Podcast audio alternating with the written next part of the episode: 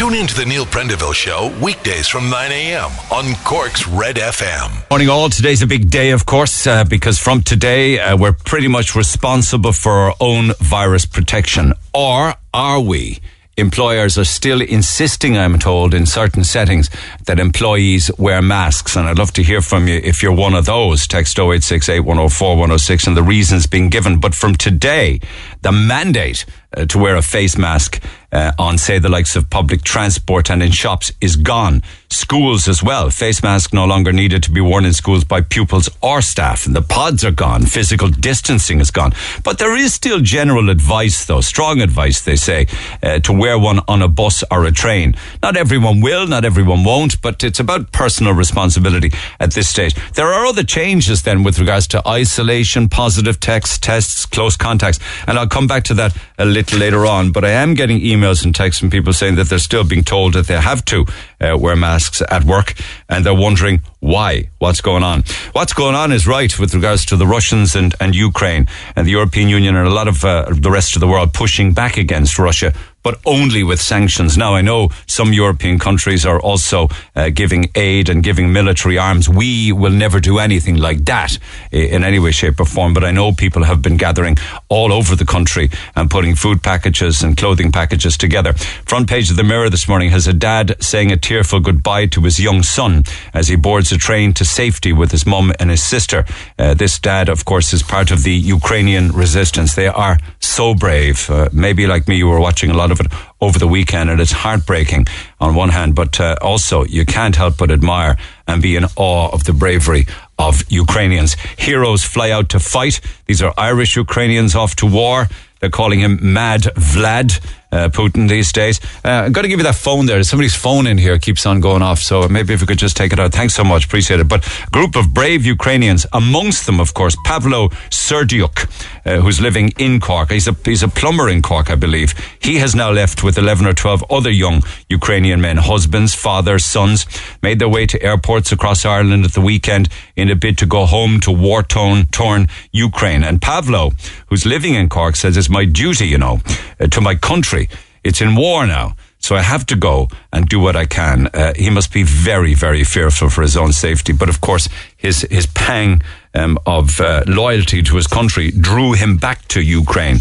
And heroes one and all. Irish resident Ukraine's heading east to take up arms against Russia. Pray that they will be safe, is the front page making the echo today. This is a Ukrainian woman, Natasha Buckley, uh, who's lived in Cork for the past 20 years, described her fears for her family who are currently in the Ukraine. She says, it's it's so sad because all that they can do here in Ireland is pray that they will be safe. Now, many protests over the weekend, and I know there were gatherings in Cork. I know that there was a, a gathering in Dublin at the uh, Russian embassy, but right across the world, world, right, widespread outrage over Russian aggression erupting into protests around the world. And of course, one of the big talking points now is to add, as to whether or not uh, the Russian ambassador should be expelled. And I'll have more on that in a few minutes' time. The big worry now with regards to, as the Sun also calls him, Mad Vlad, is that he's put Russia and the Russian military on nuclear alert. His atomic bomb forces on high alert yesterday. It's an unprecedented escalation. Don't know whether it's out of frustration or that he always planned to, um, you know, increase the temperature with regards to aggression. But there is the chance now that he could actually go nuclear.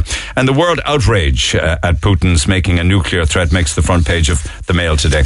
So more on that throughout the course of the morning, undoubtedly, particularly with regards to the Cork connections to it. But talking of Cork, uh, seeing the Irish Times this morning that the uh, there's a, a, landmark wrongful death claim now been lodged against uh, Care Choice Ballynoe and the HSE. It's uh, lodged by a man called P.T. Doyle. Uh, sorry, Coyle, I should say. And very sadly, his his wife Veronica died uh, in February of last year. A 64 year old mother of three. She was suffering from Alzheimer's and dementia. She tested positive to COVID 19 during an outbreak at the home and died just a week later. So he has lodged papers now on a landmark wrongful death claim, and that makes the front of this morning's Times. Problems in Ireland then with regards to how people socialise and uh, a lot of it does involve illegal drugs. So it can be cocaine, it can be cannabis, it can be ecstasy, it can be all sorts of different tabs like that. But when you look at the whole of Europe, apparently cocaine and heroin are easier to access in Ireland than any other country in the European Union. Irish people are among the EU nationalities most supportive uh, of regulating a range of illegal drugs rather than having an, an outright ban on them. So that's quite interesting in the sense that one in five favour the use of cocaine being regulated. And to regulate it, you'd have to legalize it. It's Rag Week, of course, and there's been warnings again uh, for the week ahead that everybody who's out drinking and partying, and it's it's an entitlement really to uh, party and to socialise, particularly first years in college, but of course to do so responsibly. Um, and uh, unfortunately, from time to time, we do hear of problems up around College Road and areas like that. I hope it won't be the case this week. But the big warning these days for students is, of course, more to do with having their drinks spiked. And um, lovely story making uh, the examiner today of Anthony and Catherine O'Riordan uh, behind the counter one last time at Dan Lowry's pub. It's a lovely photograph of the two and indeed customers and staff uh, celebrating with them on the inside pages of the Examiner because they have retired from Dan Lowry's after 27 years and a lovely couple. You won't meet nicer people. Then when the papers talk of uh, other stories regarding uh, beverages and food, of course, what comes to mind? Pancake Tuesday. And today's the day you need to make sure that you got everything you need. So you got to make sure that for tomorrow you've got the flour, you got the salt, the eggs, the milk, the water, the melted butter, and of course the toppings and the fillings. So I may have more on that with regards to how do you like yours a little later on this morning. But if you are fed up of Earth, then it's getting ever closer now chances of living on the moon because there's a tech firm now have come up with uh, no, no, don't want to overly complicate it, but it's it's a, it's a machine that they've come up with that can extract breathable air from moon rocks on Mars, which means that for the first time you'll be able to go and live there, uh, you'll be able to breathe the air there. But I imagine it would be very boring. You'd probably get fed up of, of the novelty of bouncing around on a trampoline like surface for a long, long time, you know, with regards to gravity. But after that fun passes, imagine it's pretty boring. Wouldn't you think? I mean, the view to Earth would be magnificent, I imagine. But if you look at the lunar landscape, you won't be long getting fed up there. The Neil Prendeville Show. And again, you could also suggest that there are people getting more and more fed up with planet Earth and would do it a change. Um, maybe you could just have a holiday home there and go there from time to time. Anyway, text 0868 104 106. Pick up the phone on our brand new number 0818 104 106. Our lines are open. But very seriously, uh, over, over the weekend, of course, many people were uh, calling out uh, the Irish government with regards to whether or not the Russian ambassador should be expelled. Uh, and I saw Billy Kelleher post. He sat into his car. I think this was on Saturday. So he sat into his car down in Glanmire, took a, photo, a selfie of himself in the car saying, Mr. Ambassador, uh, I'm leaving Cork now and I'll be outside your embassy in three hours' time and I will drop you to Dublin Airport. You're not welcome here time for you to go home. He also posted this audio clip. Go home! Shame on you! Shame on you! Shame on you! Shame on you!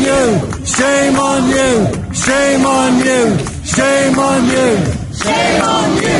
Shame on you! Shame on you! Shame on you! Shame on you! Shame on you! Shame on you! Shame on you! Shame on you! And just to thank you all for coming here today. I'm not leading this. I just came up as a citizen, but also as an MEP. I feel I have a role, and I want the other European countries to show leadership on this issue as well, and to send the entire apparatus of Putin home to Russia as a strong message of solidarity in the Ukraine. Billy Kelleher, MEP, joins me by phone. Billy, good morning. Good morning, Neil. You, uh, Simon Coveney's come out this morning now, following on from Micheál Martin at the weekend, saying that that's not going to happen. He has said that there are many hundreds of Irish people both in Russia and Ukraine, and that um, Ireland has to protect their interests in the event of them needing to get out. You're aware of that?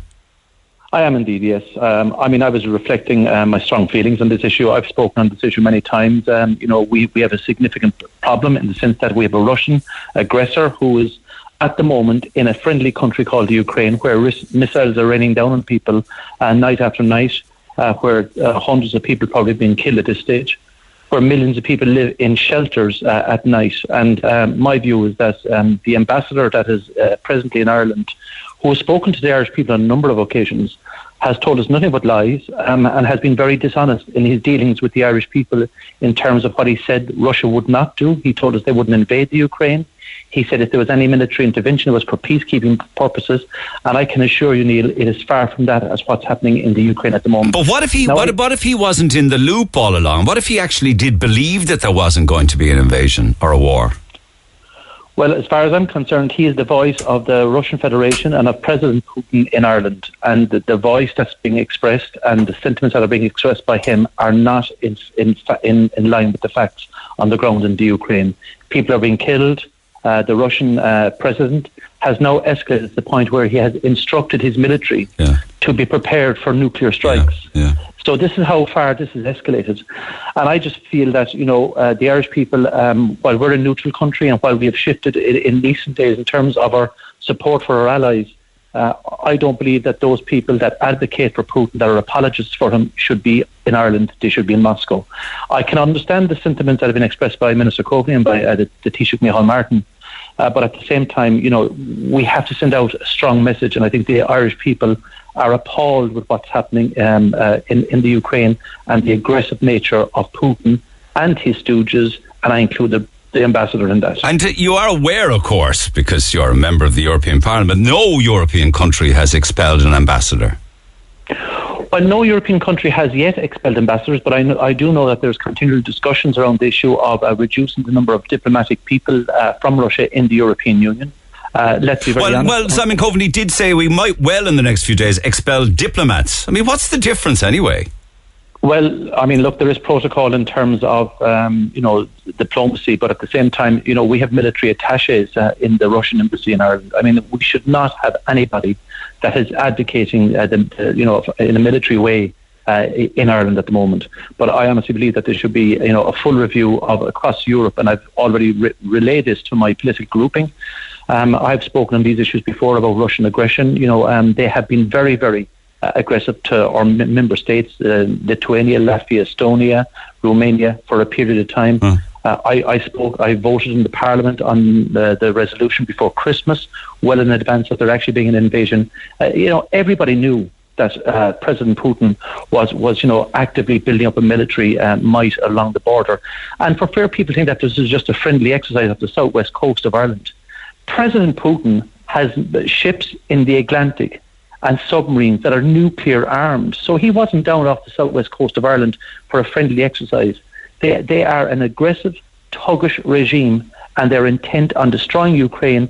And the, the sad reality is, if we don't stand up to them, Ireland, the European Union, and the international community, well, you know, we could be also faced for a very long period of Russian aggression towards the European Union. And just with regards to Putin himself, all of the tabloids are calling him Mad Vlad. Do you think that he's unstable? Do you think that the man is insane? Well, I've been studying him or watching him, observing him for a, a number of years at this stage. Um, and I, I travelled to Russia on a number of occasions as a minister of state many years ago. In fact, um, uh, I had you know discussions with President President Medvedev, the previous president, now um, uh, a puppet to uh, Putin as well. Um, you could always sense that you know there was this view that they should return to their former glory, that you know the USSR or Russian Empire was what was required, uh, and Putin has always been advocating that, and he has been saying these things for some time. He said previously that you know Russia was a great country, but with, with Ukraine it is an empire. So he has had this view for a period of time. He has an- annexed parts of, of the Ukraine already. He invaded the Crimea in 2014.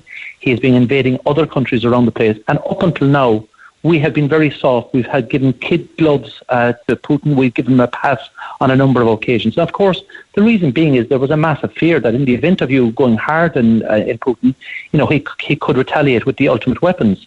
Uh, and that was always the fear and the concern. But at some stage, you know, when he starts rolling tanks and troops in over borders of friendly countries that were of no threat to, to Russia and have never declared any intention of invading Russia or undermining it, you know, we really do have to wake up.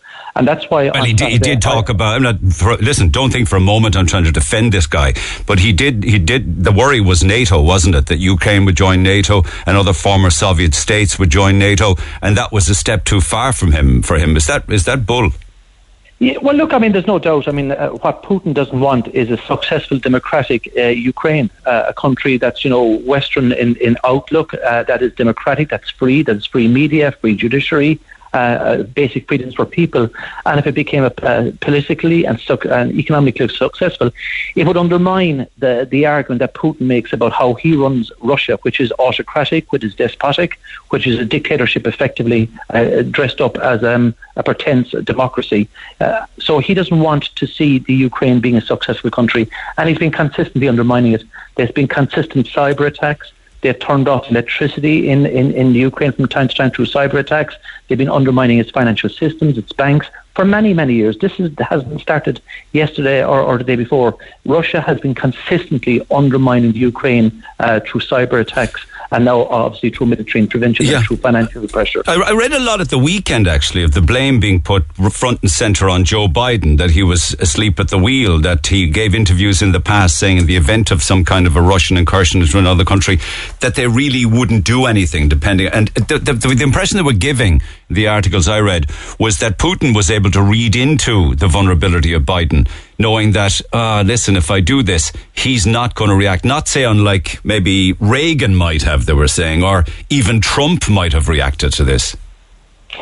Well, I mean, there's two things to that. I mean, firstly, the Ukraine is a member of NATO. So, I mean, from the point of view uh, in NATO, if one NATO country is attacked, all NATO countries respond. But Ukraine is not a member of NATO.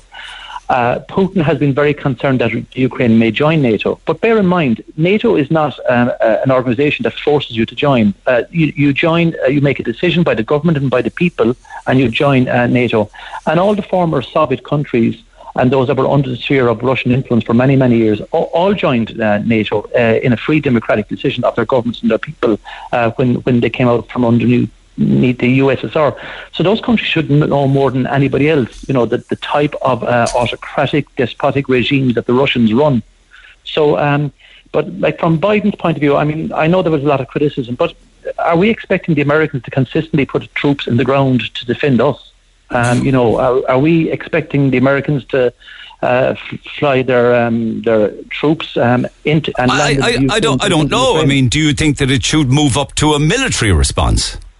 Well, I mean, there is there is massive support now uh, flowing in from the European Union and from individual member states of the European Union and individual NATO states into the Ukraine. It, but it is the Ukrainian people who stand alone in, in the face of Russian aggression in, in, in the country itself. But if there had been a, an invasion of uh, NATO troops or American troops to defend uh, the Ukraine, you know, we could be looking at a vastly different world today and tomorrow uh, and next week. Bearing But, in mind but if that doesn't happen, will has- the will it, but say if that doesn't happen and there's not a military response, will it be enough then these economic sanctions and trying to cripple their banking system, which seems to be working from what I can see? Will that be enough?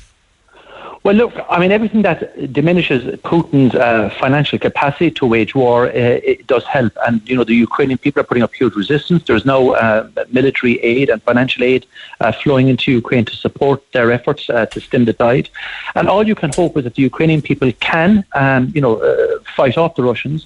And over a longer period of time, that Putin will be weakened. And, you know, someday the Russian people may get sense themselves and, and, and you know move to liberate them from uh, the oppressive regime that is Putin. You know he won't always be there, but in the meantime, we don't want a situation where we escalate this. No, but is it potential is it fair? Is it fair that you have a 23 year old Ukraine plumber living in Cork going home? He has no military training, and the people in Ukraine have no military training. They're making their own Molotov cocktail bombs, for instance. Is it is it enough for the rest of the world to just look on while while civilians are fighting the Russian army? Well, I mean that is the, the big discussion, uh, Neil, that uh, we all have to have in Ireland and elsewhere. I mean, are are we willing uh, to commit Irish troops uh, to to assist um, Ukraine, or are we asking the French to go, or the British to go, or But the Americans should to go, but should they? behind them? Should they?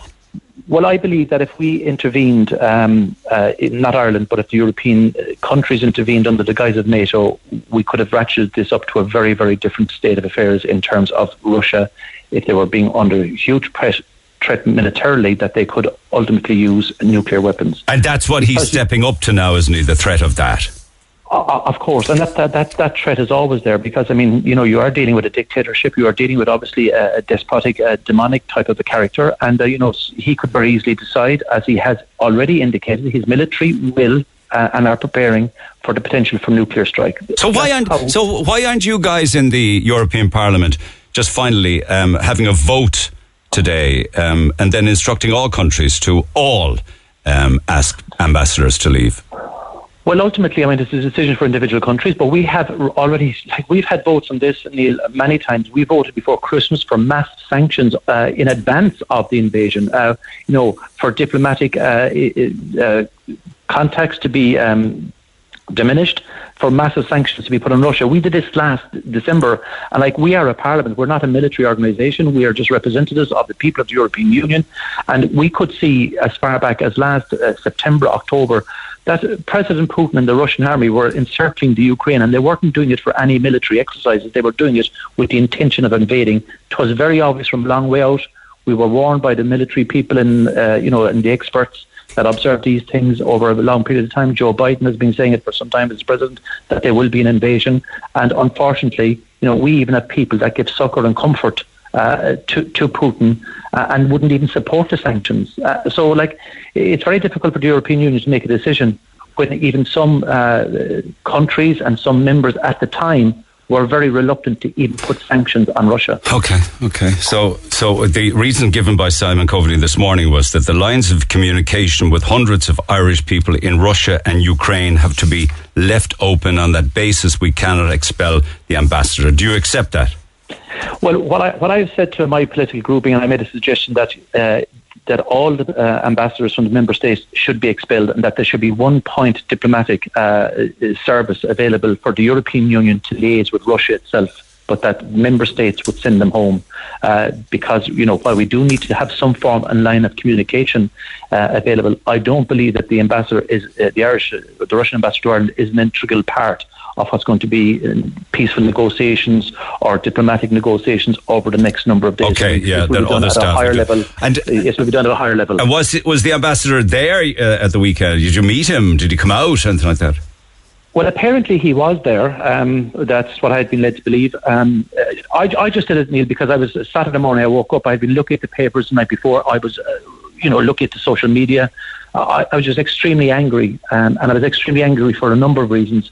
But because, um, you know, people just didn't respond in time, in my view, to what um, Okay. the European Parliament voted for and what others were calling for, and that was that these sanctions should have been on Russia months and months Okay. ago. And you, your, your sign says, "Go home. You're a Putin puff, puppet. You have insulted the Irish people with your lies." Well, yes, Neil. I mean, if you, li- I, I listened to all his interviews. Uh, uh, he was on the Claire Byrne show. He was on Sarah McInerney um, on Monday and Tuesday. I mean, effectively, he was just, uh, you know, telling us lies, the Irish people. He was lying to the entire people. And um, I think that a person like that, even a, dip- a diplomat or an ambassador, I know they have to defend the interests of their country, but he could have done it in a way that was much more diplomatic. And Because much you honest. want Ireland to have nothing to do with official Russia in any way, shape, or form. Well, I certainly don't want uh, Mr. Filatov, uh, the ambassador, uh, lying inside in a comfy bed above in Dublin while uh, Ukrainians are scurrying into uh, air raid shelters night after night. Okay, Billy Kelleher, thank you for taking the call. Much obliged to you. You can text 0868 104 106. Uh, let me just stay with this if you don't mind. I think I should have a couple of calls here. One is uh, line four. Frick, good morning. Neil. Yeah, just a couple of calls on response to Billy Kelleher. Go ahead. All right, this is Frick here, Neil. Yeah, yeah. And I, I, no, I just listened to Billy Kelleher. He's an eye. I mean, Billy Kelleher was the fella that came in. Was it during COVID and didn't wash his hands? Was that the same? What's Billy that got Kelleher? to do? What's got that got to do with this? No, I, no, to be listening to him then preaching to someone. Did he look for the Israeli ambassador to be suspended For what? for the uh, atrocities that they're doing? On the Palestinians? Yeah. Yeah. Did he look for that? Did he look for the Chinese? Did he look for the English ambassador when they were killing people? Um, he's suspended. You know, he's be, there must be in, there must be an election coming up or something, is there? you think that he would have been in the past outside the Israeli embassy if he was his move to? Yeah, yeah. He's, you know what I mean? I think this, he's preaching again. He, he, he headed off to a handy job in Europe. But do, but do you think that the Russian ambassador should be expelled? No, I don't know. I, I don't. I know really have an opinion on because they're not qualified. I suppose, you know what I mean? He like there's a lot of more atrocities going on and they didn't look for anyone to be suspended. You know what I mean? And he's saying they're lying in a comfortable bed. they're lying in a comfortable bed as well. Like in Fianna Fáil for the last two years, they were lying to the people as well over a lot of stuff. So, I mean, his, his party marched stopped at the border during the start of the Troubles and turned back. Yeah, but Remember, since his party, Yeah, that said well, one listen. stood and idly by. Listen, we certainly sat on our hands in 1969. I understand that. But we're Yeah. talking about real world now, things that are happening. People are dying now as we speak. No, I know, I and yet we have I the. Russian ambassador and the Russian embassy lying to people week after week after week. Now, they may not have been in the know themselves, but they are now. And uh, they, and they, they can't criticize Putin, so we don't want anything to do with Putin, and therefore we don't want anything to do with them. They have to go. Yes, but I, I, I Neil, that's up to someone else to decide that. I think, like, but it's not for Billy Kelleher, in my opinion. All He's right. coming on pre- preaching to people when he he breaks rules himself. All right, Frick, thank you for that. As always, Moraid, good morning. Morning, Neil. How are you? Uh, what are your thoughts on what Billy Kelleher saying and did? I think Billy Kelleher should stop stirring the pot, get himself in a taxi, and get out of the country. Why? Because, to be honest, he had no right to say something like that on behalf of the people of Ireland. He's a representative. Now, bear in mind, I haven't heard from him or about him in years. I actually thought he was gone. But, um, Well, you, you, you creeping out of won't hear you now. won't hear from him with regards to Irish politics per se on a day to day basis because he's an MEP in Europe. hmm That's the reason why you're probably not hearing He was much. very quiet in Europe too when all the regulations were going on. You know, um, I honestly feel he should jump in a taxi and get out of the country himself. After stirring the pot, we're supposed to be a neutral country. Now, there's a lot of politicians coming out saying we're not going to be neutral anymore. They don't want to know the full story. And from what I'm seeing on the news, Putin's after targeting Biolab in um, Ukraine. Now, I don't know how true all that is because I'm not there. So I think we should mind our own business. Biolab. What do you mean by that? Sorry? What do you mean by biolab? Biolabs. You Google it. It's they're, they're targeting biolabs or military bases. That's right. Yeah, yeah. Well, US no, that, it's, mo- it's moved on from it's moved on from military bases. People are dying now. Men, women, children are dying. I don't know. I didn't. I didn't. I'm not like. I'm not here to, uh, to talk about that. But I'm talking about it. Ireland has nothing got to do with Ukraine. Ireland has nothing got to do with Russia. We don't actually know what's going on there. There's too many stories coming out. They're all contradicting each other. I think for the time being, Billy Kelleher shouldn't have said anything and just let things go. I mean, I don't know why we're trying to get involved in it. Well, because we have no truck with dictators or people who go in and invade other people's countries and kill the people. That's like why. England. What do I mean, mean? we've our own we've our own problems here. Like we want to be minding our own business. We had a horrible history. I think now it's time just to sit back and watch. I mean, I don't think Ireland's going to be able to do a great deal with a war. We don't have the capabilities, the capacities. Well, in 1969, the Republic at the time just sat back and did nothing. We didn't send army in. We didn't go to help our northern brethren uh, in any way, shape, or form. We did nothing. You're suggesting we should behave the same way now as then and just not get involved in any way, shape, or form with whatever's going on in Ukraine. What are you talking about in '69? Sorry, I missed that. We had a chance to go in across the border when things were kicking off. or Northern. Ireland, Yeah. that's completely for- different. That's no, no. our own country. No, you, no, but you, you're bringing up our his, the, our history. Like for for for forty years, an awful lot of Irish people did absolutely nothing uh, with regards to Northern Ireland. We just seemed to stand idly by and did nothing at all. Yeah, that's true. But we're not talking about Northern Ireland. We're talking about Ukraine. But that's what I'm asking you. I think we should just. Are you saying we should just stay out of it? It's none of our business. Well, if we get into it, what do you think is going to happen? We don't have a, a proper army over here. We don't have helicopters. We don't have bombers. And what do you think is going to happen? Well, at least he has. At least he has a personal opinion in the shape that he said, "Okay, we're not in NATO. We can't send army, but we can kick the ambassador out for what they're doing." Well, I wouldn't be kicking the ambassador out, not when we don't know the full story of what's going over in the Ukraine and Russia. We don't know. I mean, Putin's been talking about Russia or Ukraine for the last eight years because people are, um, is it NATO? Are push are coming in and are setting up bases along the border of Ukraine and Yeah, Russia. yeah. So, like, I mean, what would you, what would America do if they, if Russia went away, right? Went to Mexico, put a load of bases on the borderline of Mexico. Do you think the US would just let them do it, or would there be a problem? There would be a major problem. Let me come There back would be a after the major break. Some more calls. so on the way. Yeah. Okay. Yeah. All right. Thanks for right. that. That's all I have to say anyway. I Well don't want to cause any problems, but I don't think Billy Kelleher should be coming out just start, trying to start stuff for our, uh, the Irish. Okay, Murray. Thank you. better Text off than 0868 104 106. Back after the break. Neil's got a new number. Call him now on 0818 104 106. Uh, it's an interesting text saying people are calling for the world to turn blue and gold instead of green on St. Patrick's Day in solidarity with Ukraine. I think it's a great idea. No other country in the world has as much international outreach and profile as we have. Uh, and that day, St. Patrick's Day, could make all the difference. It would be a massive gesture. The Ukrainian people are proving themselves to be resilient and defiant defenders of their homeland against bullying oppressors, as the Irish people have been for many hundreds of years. Let's get behind this gesture of blue and gold and show the whole world that Ireland supports Ukraine and international peace and freedom. I believe, I'm open to correction on this, but I believe that the Ukrainian flag is flying uh, from Cork's City Hall. Uh, the Irish government didn't kick out the Nazi ambassador during World War II. Uh, so there's a, the, there's a Bob Hope of a Fianna Fáil, Fine Gael government kicking out the Russian ambassador, says Paddy.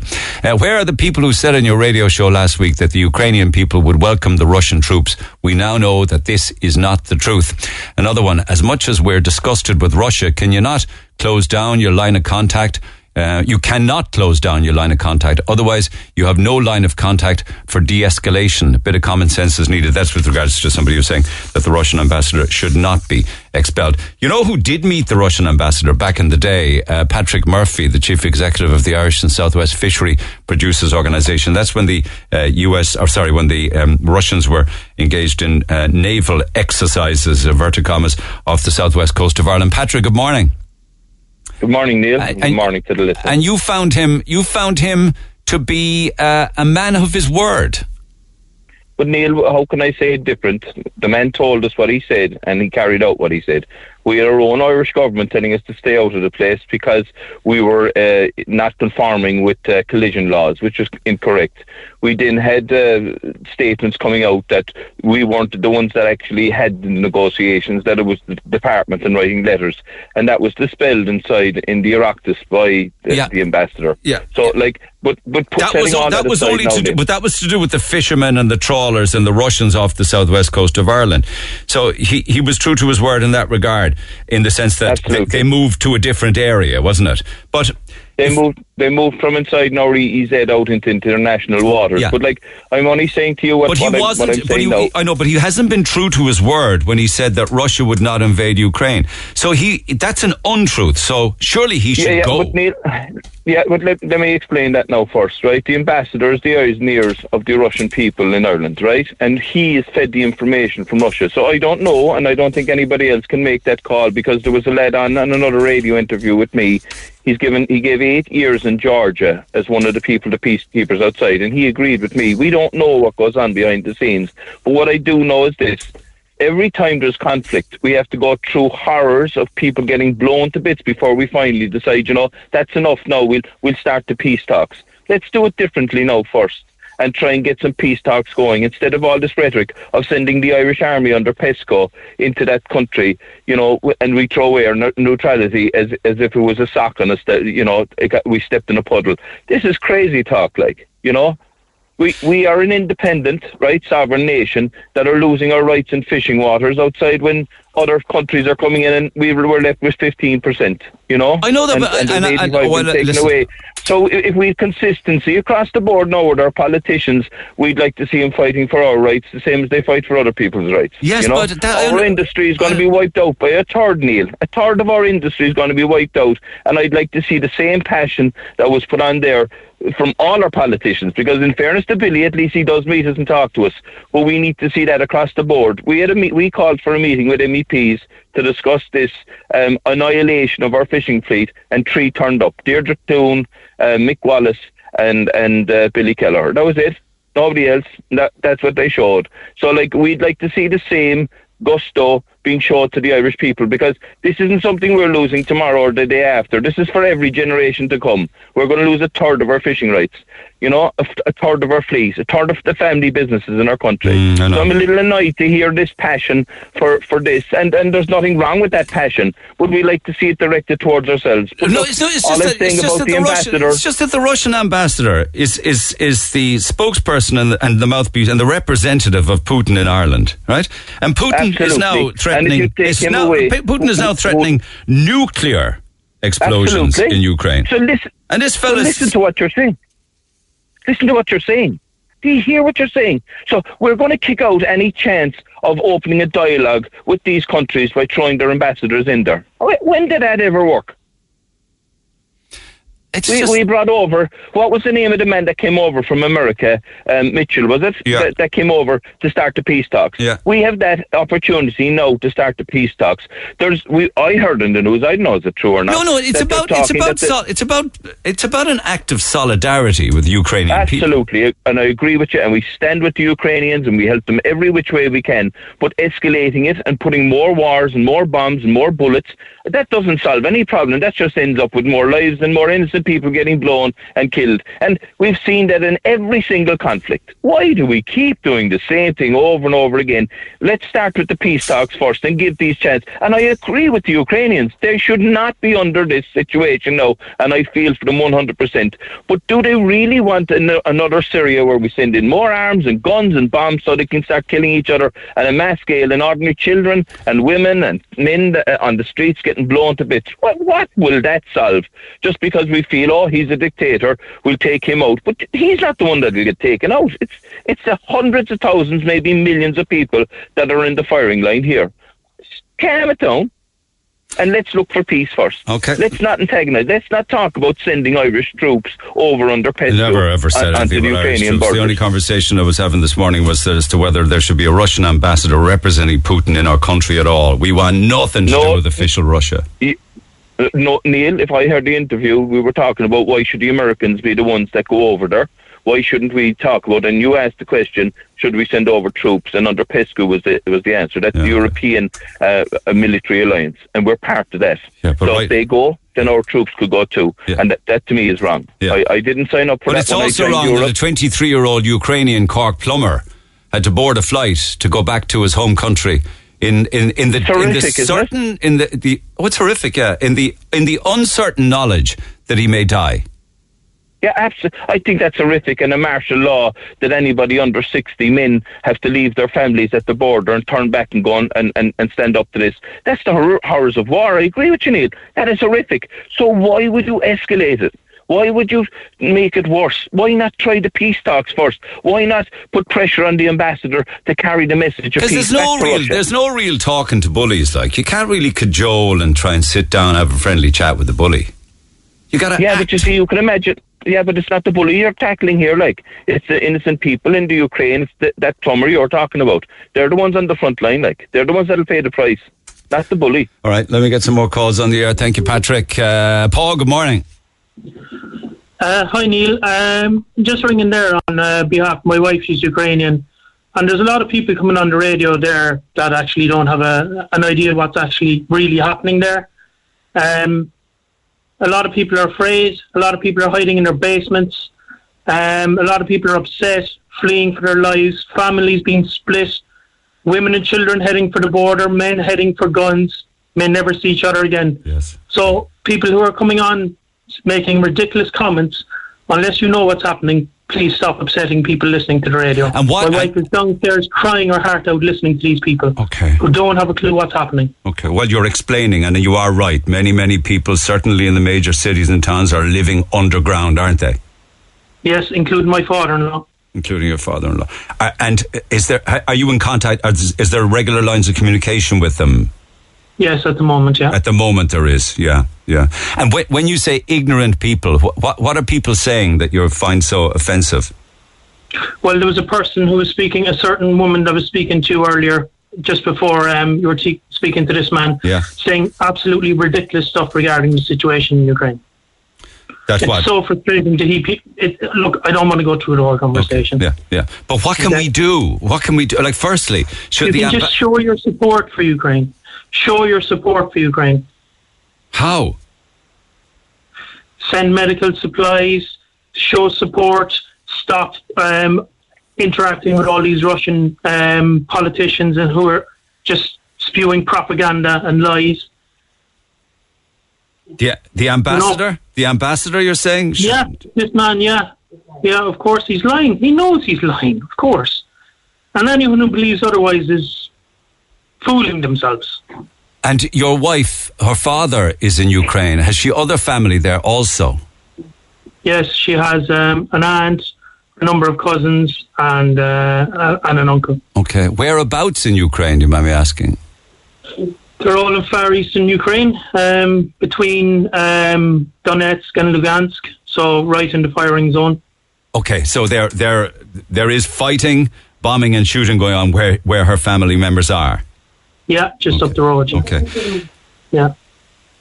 And I- I mean, uh, have they problems getting water, food supplies, the electricity? No, no, they, they have they have supplies, but the only thing is they can't travel.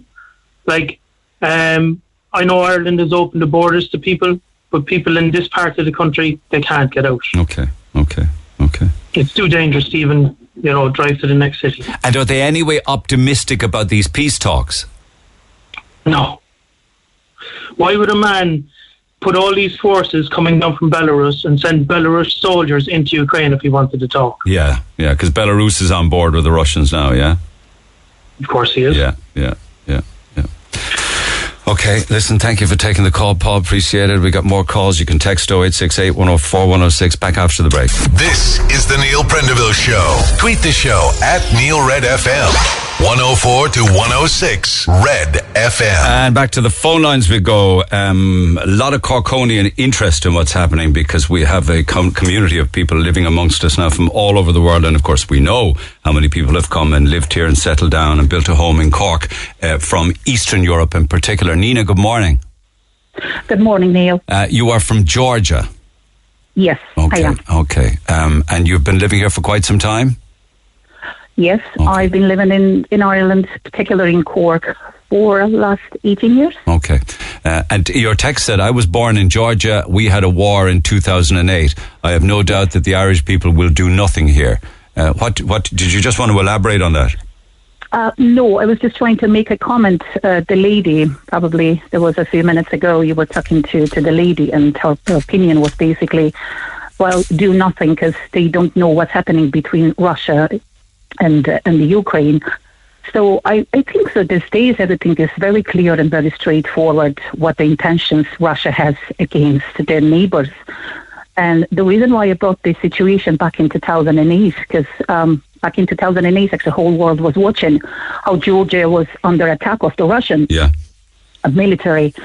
And um, as far as I know, 2,000 civilians died at that time. Unfortunately, part of my family as well.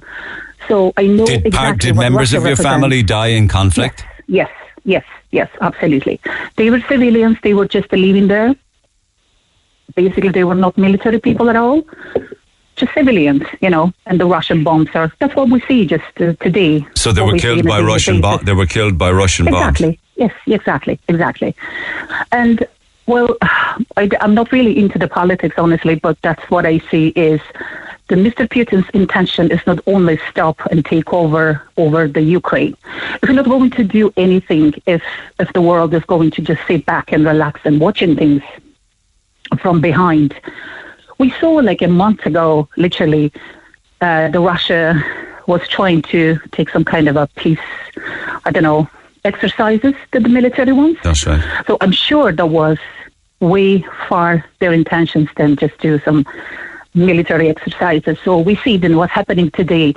My point is, Yeah, you see, um, Biden, the we need to language of Biden at the time was way too tame and lame, you see. Um, Yeah. That's what they're saying, that, that and that Putin picked up on all of that, knowing, ah, this guy's a pussycat. He'll do nothing. I'll just drive on. Yeah, absolutely. But what I'm trying to say is that the Putin's intentions is way far then take over the Ukraine. That's all I'm trying to say.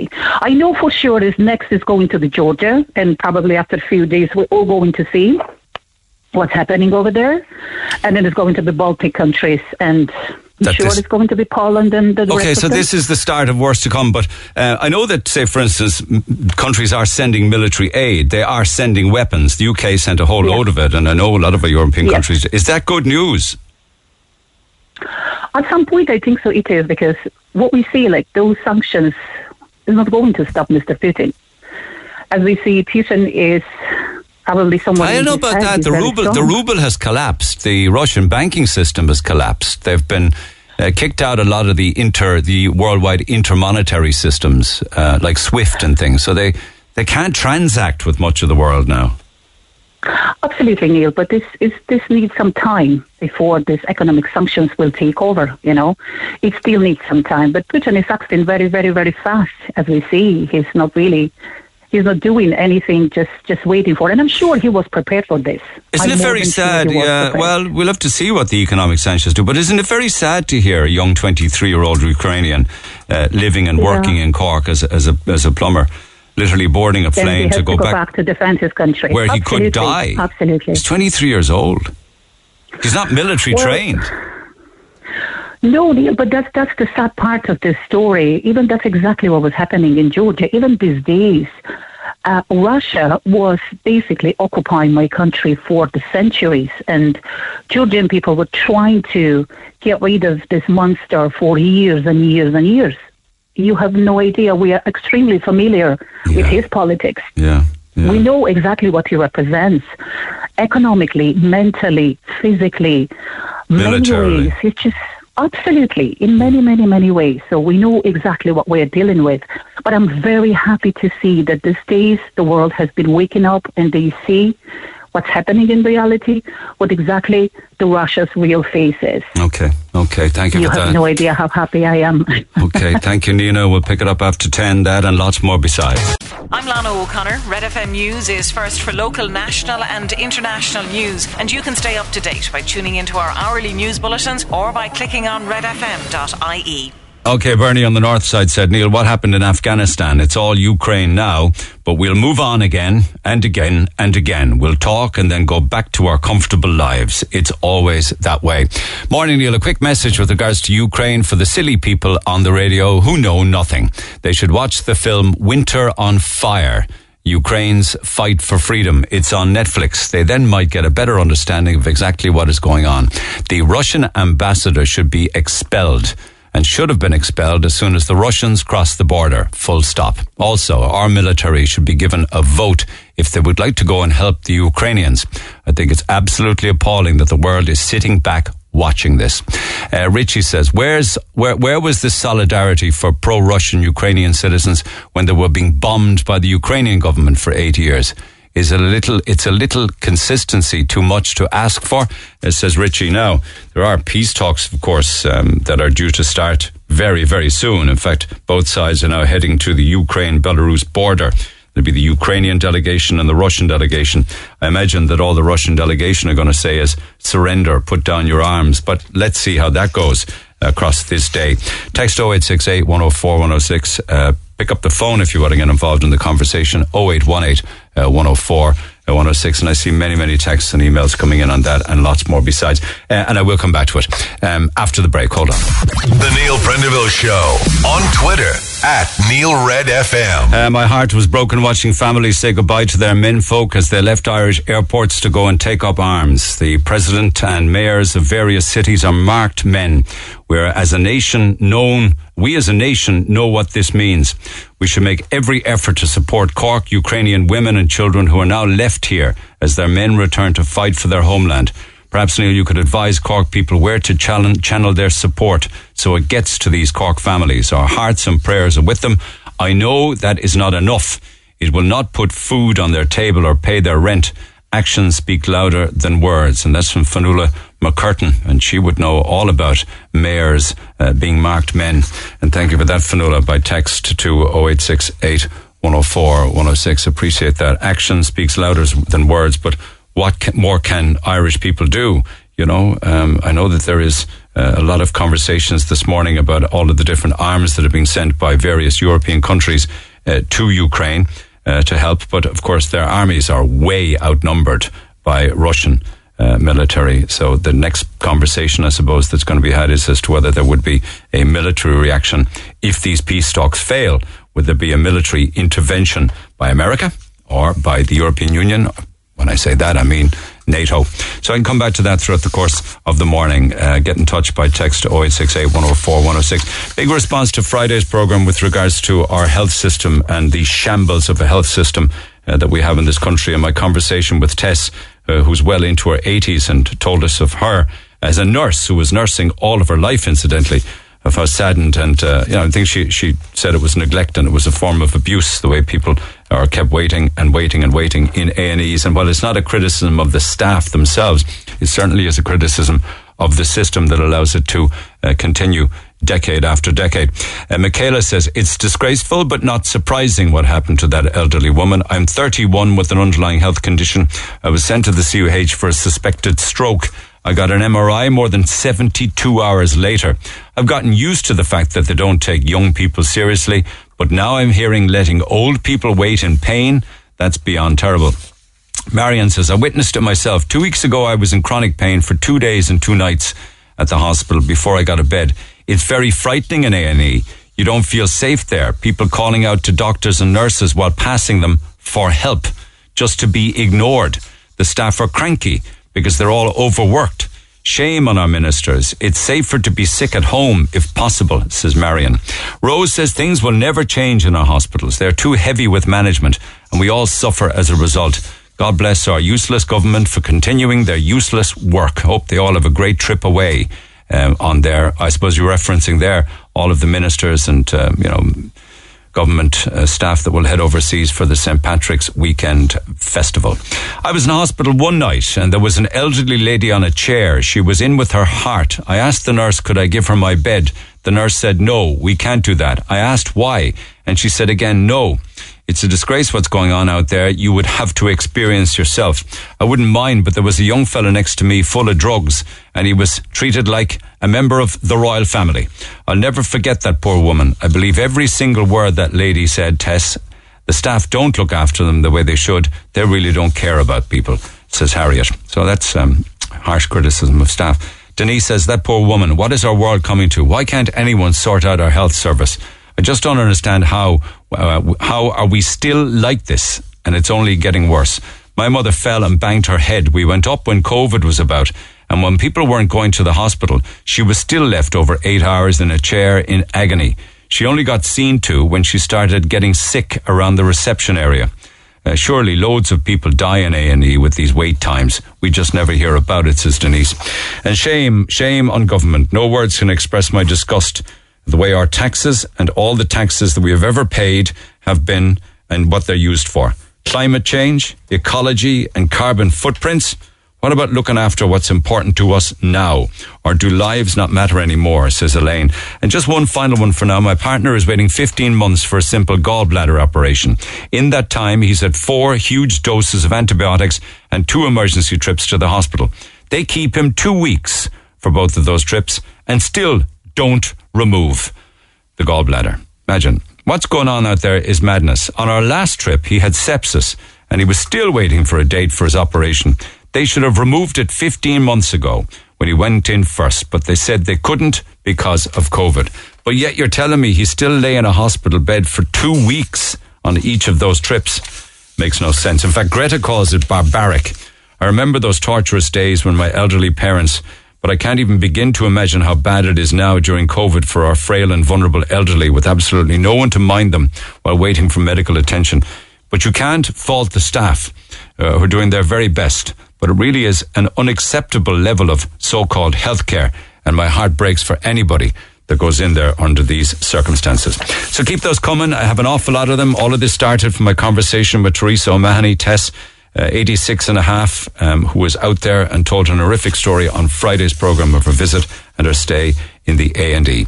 So I will come back to all of that. But I got a handwritten letter in the post back end of last week from Tom Harrington. Tom, good morning. Morning, Neil. Uh, it's it's Rag Week. How, how's it? Where, where, do you live again, Tom? Uh, Connaught Avenue Okay. area. How's it been the last couple of nights? All la- last night was okay. I'd, I'd say that was down to the weather, to be quite honest.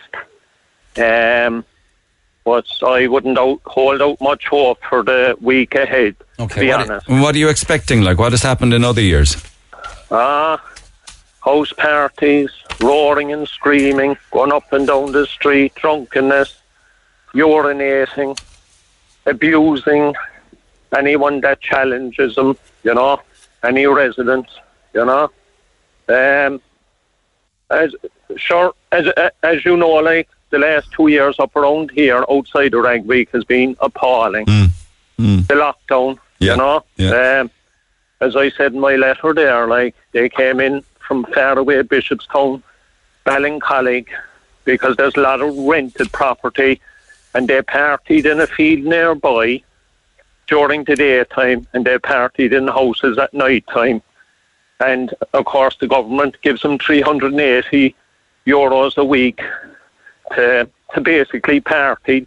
That's the way I looked at it, Yeah. and I'm not alone in that. Like, But surely know? now, surely now that all of those lockdown situations are gone and the pubs and the clubs are open, that it should be, you should see a marked improvement.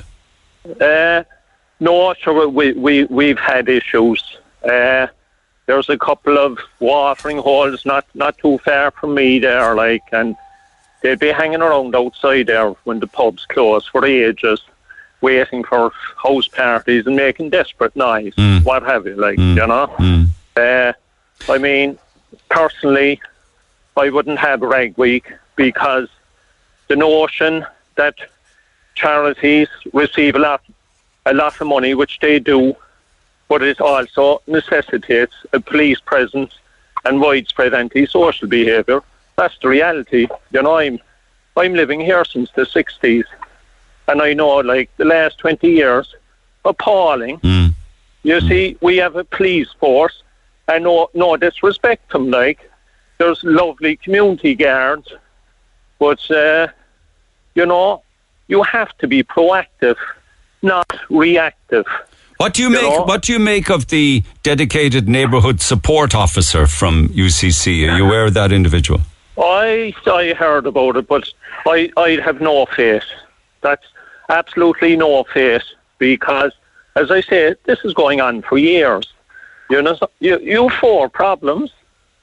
You have the students, many of whom have no respect. You have UCC, who's worried about its reputation. You have landlords, and by and large, most of them don't give a sugar. Yeah. And uh, you have the top brass in the Gardaí, who I, I don't think that they're concerned enough about what's going on. How come you They're don't include? How come you don't include people who sell alcohol in there, including say off licenses and, and Oh, look, I'll tell you now. I, I, I agree with you there. We have an off license, I'd say about 150 yards from where I live. It's the only off license I know that has a sign up in its window saying, drink responsibly, respect your neighbours. That's the biggest load of rubbish I've ever Well, seen. what what else should they be doing? Like they they sell I, I mean, they're, they're, they're in a business to sell drink. They don't give a sugar what goes on in the area, but I don't see any other off license with that sign. You know? Uh, well, I suppose, 'em it's, a, I suppose it's, a, it's a reminder to students. But sure, no, no one reads that. No one reads that. People go out for a drink, not necessarily to cause trouble. But do you think they read that? They do. Sure, we have a load of um, election type posters now up around the area from the Students' Union about the charities that will benefit and, you know, mind your measures and all this. That's only a joke. You think people aren't going to go out and go berserk this week? There's no way they're not, you know? Hmm. And, you know, I don't know, things need to change badly up here. When did it? When did it start? To, I mean, you say you've lived there since the '60s. When did it start to get bad? I'd what you call what you call this drinking orgy? Uh, I'd say about uh, 2000. You see, the structure of the place has changed too. We're totally outnumbered. And um, I mean, as I said to you, like there's a lot of elderly people living up here, and I mean elderly. They can fight back. Because you said in your letter, unfortunately, the locals do not matter as their rights are not being brought into consideration. A sad reflection of our society that mostly elderly population and Yeah. a small number of parents with kids are being treated Yeah. like second class citizens to Yeah. facilitate a drinking orgy. Orgy, exactly, and that's what it is. And you can add drugs into the mix. You know. Uh, I, I I see a woman, a young woman with small kids in tears, up my way there last summer Why? because of what's going on. You know. Why, why was she moved to tears, though? Oh, because of uh, sleepless nights, being abused, being abused at the gate by some clown. You know, there, there, there's another couple up there. Like I don't know, I I can say very little, like, but people came to our gate about two o'clock in the morning. Came in the gate and said, "We'll get you." Hmm. You know. And, w- and w- w- would you think that they would be associated with UCC, the people who made that threat? Oh yes. Okay, okay. because 99% up around here outside of the locals or outside the local residents are students, you know? Yeah, yeah, yeah. The abuse directed at residents who question their behaviour um, Yeah. results in screaming abuse, roaring, littering, and urinating. Yeah. Yeah. Sure, I, I've often heard people passing up my way, let's roar now as we pass, you know, on, on, on my street. Like, sure, that's, that's not proper behaviour, like, you That's know? antagoni- antagonistic. Uh, How do you feel then that it the only thing you hear about is a story in the papers this morning saying, you know, it's rag week, be careful your drink doesn't get spiked? Does that exasperate you? Oh, look, look, Neil, In the sense that the residents are forgotten about. Oh yeah, but uh, I'll take you back to we'll say last October. Claire Byrne covered this on a radio program for about a half an hour, Yeah. and you know the following day it was priceless in local media. Students were suddenly starving. I'm sure you remember that. I do. I do remember Yeah. Penny Dinner, I mean, dinner setting up food. Well, why is it comical? They they were setting up food banks at UCC to feed students. Ah, Neil, Neil, I see Deliveroo drivers flying up and down and around the place on a regular basis. And tis, tis, tis other people have said that to me. You know, there's, there was, I actually spoke with a neighbour and he said he was over in the college one morning and he saw a fella that lives in our locality queuing and the same fella has a big huge car outside his door where he's renting. You know? His own car outside his door, but yet Oh, yeah. queuing for Yeah. food. At, yeah. So like, I mean, I wouldn't wish anyone's drink being spiked or anything like, but you see, the, the real story's been forgotten about. You're saying, okay. oh yes, definitely, Neil, Yeah. definitely. Yeah. Uh, I mean, I, I'm delighted to talk to you because you're one of the few presenters that I can actually have a conversation with. Well, I'd, lo- I'd love to have more people engaged in the conversation, but Yeah, the Students' Union at UCC no longer speak to me anymore because they say they don't get a fair crack of the whip. So they've decided. Right, No, right, like, you know, I'm, I'm kind of caught in the middle, trying to be trying to balance I it from know. both sides. But they've folded, they've folded up the tent now, so I'll. I'll not get Yeah, to talk to them, yeah. you know. But I, I I, mean, mean- and that's fine. I mean, that's that's Yeah, what they want to do. I'm, I'm happy to talk to residents, though. Yeah, yeah. You know? I mean, everyone is entitled to enjoy the peace and tranquility of their family homes, whether you're living near a college or no matter where you're living. Because do you think that would happen out near near the home of John O'Halloran, president of UCC, or super, chief superintendent Myers? I don't think so. Well, they, but, but they don't live in College Road or Connaught No, Avenue no. or Magazine but, Road. But, but what I'm saying is that kind of behaviour wouldn't be tolerated Yeah, but you don't. near their What, home. would, what do you want the Gardaí to do? I want I, I, I want uh, proper law enforcement. I want fines and I want arrests. I asked for the the number of fines and arrests there last year when things were in and out of control, but I got no I got no reply mm-hmm. back. If I was a member of a committee, I probably would like. They don't want You to know? arrest students because it would impact on their entire life. But it would be all right to arrest an ordinary citizen, but not a student, because they attend the university. You know, they were on about visas a couple of years ago. That's right, yeah. That if they, sure, tis, tis all poppycock, like. Well, do you mind if uh-huh. I do you mind if I stay in touch with you and other residents as well for the next few oh, days? yeah. A pleasure to talk to you, Neil. Okay, Tom. All right. Well, Thank thanks you. for reaching out. Appreciate it. Get involved in that conversation, particularly if you're up around the area. Uh, welcome to chat with you. Text 0868 104 106. Pick up the phone 0818 104 uh, 106. Thank you, Tom. Back after the break. Text the Neil Prendeville Show now. 086 8104 106. Okay. Red FM. I FM. hope this phone line holds up and we'll have a chat with Vika, who's actually Ru- Ru- Ukrainian but has a business here in Cork in Ballincollig. You, uh, Vika, good morning. Good morning, Neil. Ah, my God, you're under a lot of pressure where you are now. So you are a Ukrainian living in Cork with a business in Ballincollig, but at the moment you're in Ukraine. Have you just left Yeah. Kiev, I believe, or you left it the back end of last week, was it? I left it on Thursday. That's when they started bombing, and my friend woke me up around 6 a.m. and she said we need to run away because they shoot in airport, and she lives like 20 minutes drive from the airport, and we could hear all these explosions and all this mess what's going on. So we just packed quickly and started uh, driving to the border with Poland. And it's already fifth day we're in the car. Today it's fifth day started. So you're five days trying to travel Yeah. how far? 700 kilometers.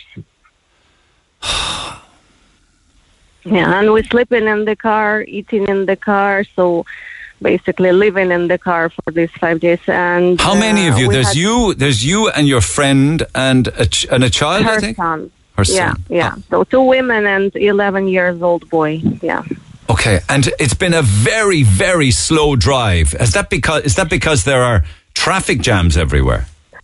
So first of all, because there's thousands of cars on the road, and second is that they asked to avoid major roads, so we had to take some uh, small rural roads, you know, because they were shooting major roads. It was very dangerous to drive there, and we had to take all the smaller, and it takes a bit longer and longer distance.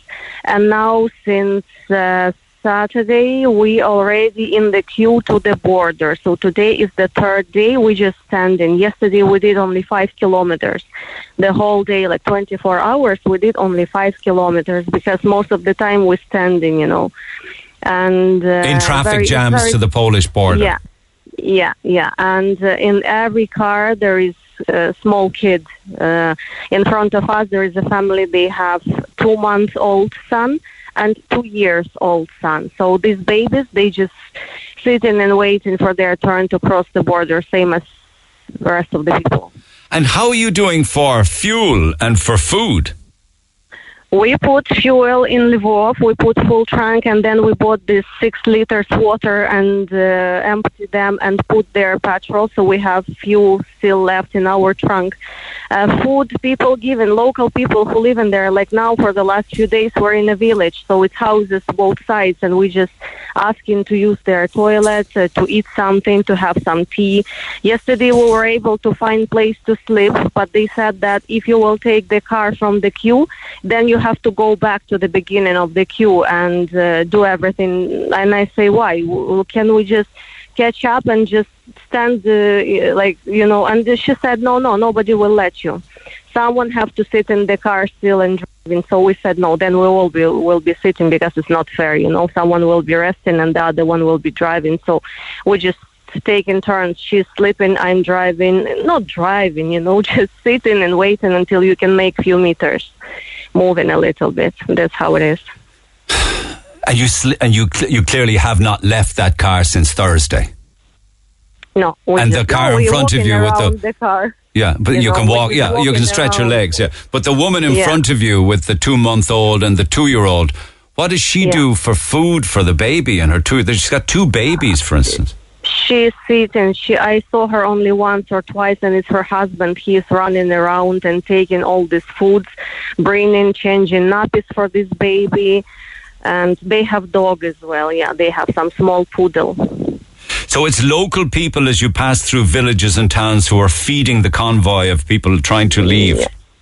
Yeah, they just cooking on the streets. Yesterday we had some fried potatoes, some sandwiches. The people just very, very kind people. I say they're like angels, you know. They making tea, coffee, and they're not taking any money. I was trying to pay for it, and they said no, no, no. Just pray for for peace, and that's it. Don't don't pay. Just pray and eat, and that's it. And in that journey that you started from Kiev on Thursday, did you come across any military conflict? Yeah, we saw. We saw in, uh, I think it was a city called Uman, uh, we saw explosion. And as we read after that, because, you know, on the road, the checkpoints, they're not explaining what was that. Of course, they're not allowed to say. And we were Googling everything. And they, ha- they explode, you know, I don't know how to say this in English, but where all the military storing weapons and, and guns, you know, this place like base with all these things. They have attacked of military all- bases. They've targeted yeah, the military that's base. what they're attacking. First of all, they're attacking airports. They're attacking military bases. They want to destroy all the all the guns and weapons that the Ukrainian army has. They just want to uh, people not to have any uh, any any. so you've weapons. seen the explosions, you've seen the fire, the smoke, you've heard the bombs. Yeah, yeah. Yeah, we saw in Uman, we saw, and then we saw rocket flying just above us. I didn't understand what was that. I did video, but it was only smoke left, but the rocket itself, it just flew like one second before, just above our car. I, I never saw anything like this, and that was horrible, you know. It's like in movies or video games. The more I think about this, the, the cars, the thousands of cars, your car amongst them, there can't be many men in those cars because they're not allowed leave Ukraine. Is it primarily women and children then? Yeah, it's mostly women and children. But the, actually, there are good few men here. But they saying that they will just drive uh, women and children to the border, and then they going back. Yeah. Yeah, Yeah, I've seen that. because I've seen you know, it's- photographs it's, of. impossible. Yeah, Yeah, yeah. yeah. Are you very afraid? You know, uh, first few days we were very afraid. Now we're already tired, and I think our brain is already like paused. You know, so it's kind of uh, some fly mode. I don't understand what's going on anymore. How do you feel for your country? I feel very sorry. And the Russians, they saying that they came to free our country, that they want to save, that we're kind of slaves, that we're we in prisons. But it's not true. Ukraine is free country. Nobody needs any help. We're okay.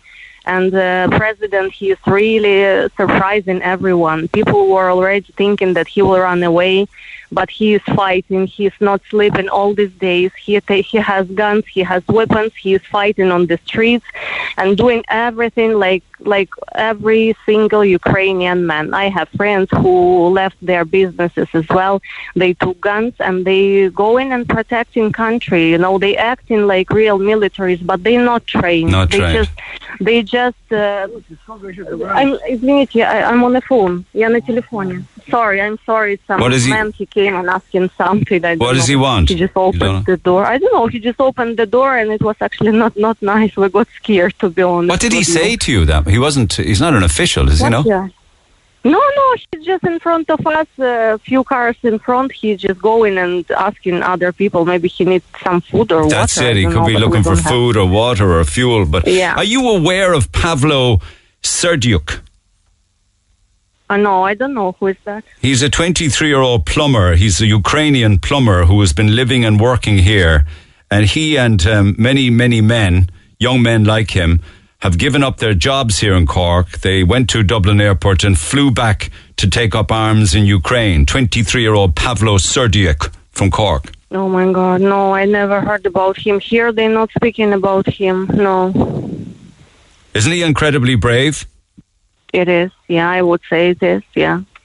When you get Especially that he was in safe place in Ireland and he he gave up and he came here. Is respect him really respect. He said, It's my duty, he said, to my country. It's a war now, so I have to go. I have to do what I can. Yeah, yeah. That's that's very that's very brave. I would say. And when you get to the Polish border, they will allow you cross the border? I hope so because you see, I have residence uh, residency of Ireland, so it's European Union first of all. Yeah, if they will not let me like Ukrainian, which I don't think so, I think they let They will. everyone. No, they will. And what will you do then? Uh, first of all, we want to sleep somewhere because this uh, these days we're very very exhausted. So we want to find the first B and B and just take room, take shower, and just sleep for for a few hours at least, and then uh, continue driving. I will um, fly probably from Warsaw back to Cork or Dublin, and my friend she will be asking her son for refugee status because. Um, she will not come back to Kiev. It's very dangerous there. They bombing every day. They killing civil civilians, and uh, our friends sending us pictures and videos that they filming from the windows. What's going on there? It's very scary, to be honest. People have been told to stay underground if at all possible and to use basements. Yeah, my brother is like this in my home city as well. It's very bad. It's uh, they bombing tanks on the streets, and my uh, other family they live in city called Berdyansk. It's by the sea, and Russians took this city as well. Uh, so it's already Russian. I I I, I don't know how I don't know by. Uh, by these laws of war, how it is, but as I know that, yeah, our soldiers they couldn't uh, win this fight, and Russians won there in in this town by the sea. And do you think that the rest of the world, I mean, this is a war in Europe. It's in Europe, this war. Yeah. Do you think enough yeah. is being done to help? I don't know. You see, they help helping. They send in a lot of uh, like clothes. I know that they send in food, blood. They sending uh, weapons as well. But as I know, like to send soldiers, they cannot. I think that only Ukrainian men they have to fight. Nobody will help. It's the civilians. Okay, there are. Yeah, You- yeah. there is a Ukrainian army, I understand that, but not anywhere enough. So it's civilians have to pick up Yeah. the weapons and fight. Yeah, they saying that for if you 16 to 60 years old, you must take guns and go and protect your country. And that's why any man that's under 60 that is going to the border now, like you are, will say goodbye to his partner and his children and turn back to fight. Yeah, yeah, they will not let him out. He probably wouldn't want to go either. He wants to defend his country. Oh, I, I would say that most of men, yeah, they would go and defend, but there are a lot of men who are very scared as well. They, Oh, yeah. Well, I mean, absolutely, they're scared. Without a doubt, they would Yeah. be scared. Pa- Pavlo Because Serdyuk is scared. Yeah, yeah. As I said, you know, we, they're not born militaries. They never No. deal with guns and how. I, and it's very stressful. And I think you need to be very, very brave to to come down and to say, okay, I'm taking that and I'm going and I'm fighting. And they already, I, I don't know, is it true or not, but they already speaking that when men will be not enough, so they will start taking women. You know. And do you expect to, you're five kilometres from the border now, you've travelled many hundreds. Do you expect, expect to cross that border today? We hope so until night. If not, so tomorrow at least until uh, afternoon, we should make it. I would say 24 hours should be enough by what I can see how the car is moving. So should be enough until tomorrow afternoon. So that's for sure. Okay, okay. If it's okay with you, I would like to maybe contact you again tomorrow, see how things are going for you, Vika.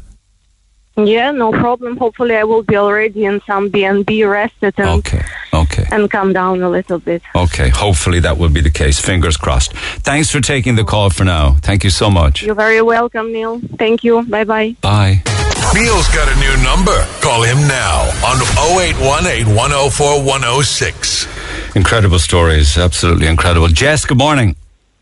Good morning. Hi, Neil. Thanks for your text and for coming on air. Just wanted to pick up on this conversation. It started with Billy Kelleher saying that the Russian ambassador has to go. What are your thoughts on all of this? I just was listening this morning, obviously an avid listener, and I just, you know, I, I had to give my two cents in because I just seen a lot of kind of. I was listening to some of your listeners talking on this topic, and I have seen on social media myself on Instagram and stuff a lot of people, you know, chiming in. Obviously, What are they saying? You know, just saying, you know, that we should kind of look o- look after our own matters, uh, you know, and I heard that tone through some of your listeners as well. Like we have stuff going on in our own country, so you know, nearly like we should, you know, have a blind eye to every other country because we need to look after what's at home. And Mm. while I understand we do need to look after, you know, our own matters matters, if we all had this attitude of, look, let's not help each other out and just look after what's at home, you know, we wouldn't get anywhere. And I just think, obviously, people have their own opinions on Russia and Ukraine and, you know, when it was the Soviet Union before and all that. But, like, there's innocent people here being killed over, you know, at the end of the day, Putin, who is a dictator, you know, um, and it's kind of this attitude of, uh, but sure, we shouldn't chime in because we're Ireland and we're a small country and we're neutral and everything. You know, it's it's if it was us and it was happening to us, we'd be out crying for other countries to come in and help us as well. You know, and I think the attitude of you know you don't actually know what's going on. Like you said, there's countless men, women, and children being killed. And as you were speaking about that poor uh, martial law, that gentleman, 23 year old plumber being sent back, you know, and Well, not no, no- not sent back. He went back voluntarily. He just said, "I have to be part of course. this." But they're the feeling that they have to. I was in the hairdressers last week, and um, one of the hairdressers is Polish, and he was even saying that there was talks in Poland as well that they would be calling all Polish people who had left Poland men to come back as well. That they would. Ah, so they potentially think that there's more to come after Ukraine. Then, Of of course, yeah, yeah. Well, this is what he said to me, and that was kind of, you know, what he was hearing from, um, you know, his friends and family over in Poland and stuff. And obviously, you know, obviously this is it goes back to 2014, but it, it I feel like it streams way back to, you know, the Cold War, World War Two, and everything, and how the Russians treated Poland. And you know, Russia obviously wants its countries around it linked to it as buffers, you know, for them and everything. And look at how they treated I don't want to be going into loads of history, but you know, Poland years ago and stuff. And I think, yeah, there's a lot more to it than just, oh, right now, and let's look after our own matters and, and, and what could happen. Because, you know, that lady who was also speaking about NATO, you have to go back to why that was formed. You know, that was formed to counter the Soviet aggression.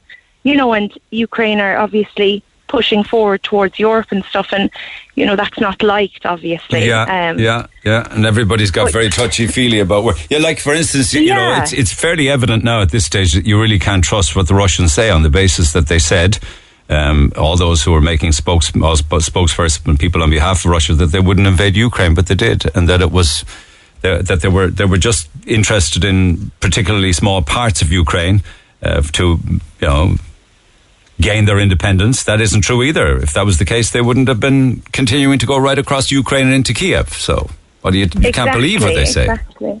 Yeah, and like obviously there's stuff in Ukraine that they want. And like my dad, he lived in Russia for seven, eight years. He said it was a wonderful country. He had a wonderful time there, you know, and it's, it's not speaking bad about them, but like you have to climb up the ladder to the people who are, you know, controlling the country and who are running it. And Oh, don't you? I imagine that the vast majority of Russians are as appalled as everybody else, wouldn't you? Yeah, exactly. Exactly, of course. And you know, I I heard your listeners obviously that lady this morning saying like, "Oh, we're not there and we don't know." And I, I totally agree. Like we're in, we're living in a, a time now where you can't believe everything that you see on social media. You know, there's so much now that is pushed for a certain agenda or whatever. But you know, you can still have sympathy and be, you know, empathetic for innocent lives that have, you know, nothing to do with this, that are just, you know, born and bred in this country and who are suffering because of power struggles or, you know, historic. Yeah, but then again, why then do we not care about what happened, say, in, for instance, Afghanistan?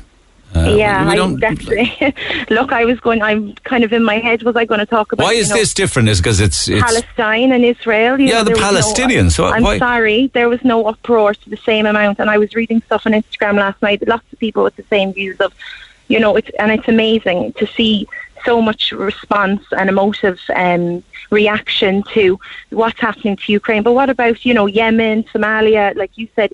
Israel going in, you know, destroying the Gaza Strip, Yeah. all this, you know, I, I don't understand why we have sympathy and outcries for you know, so why weren't sanctions put on it? But then, you know, that streams back again to who's funding, you know, who has in the different, you know, I want to be careful what I say, but what leaders have certain input in certain countries compared to others, you know, who has their their fingers in certain places, if that makes sense. Well, I mean, you, you, You know. you know, there would be the. I don't you know.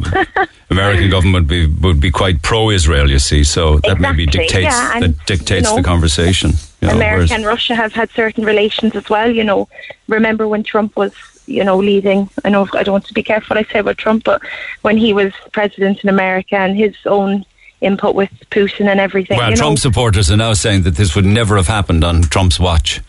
Mm, yeah, well, yeah, I suppose. I don't know. There's, okay.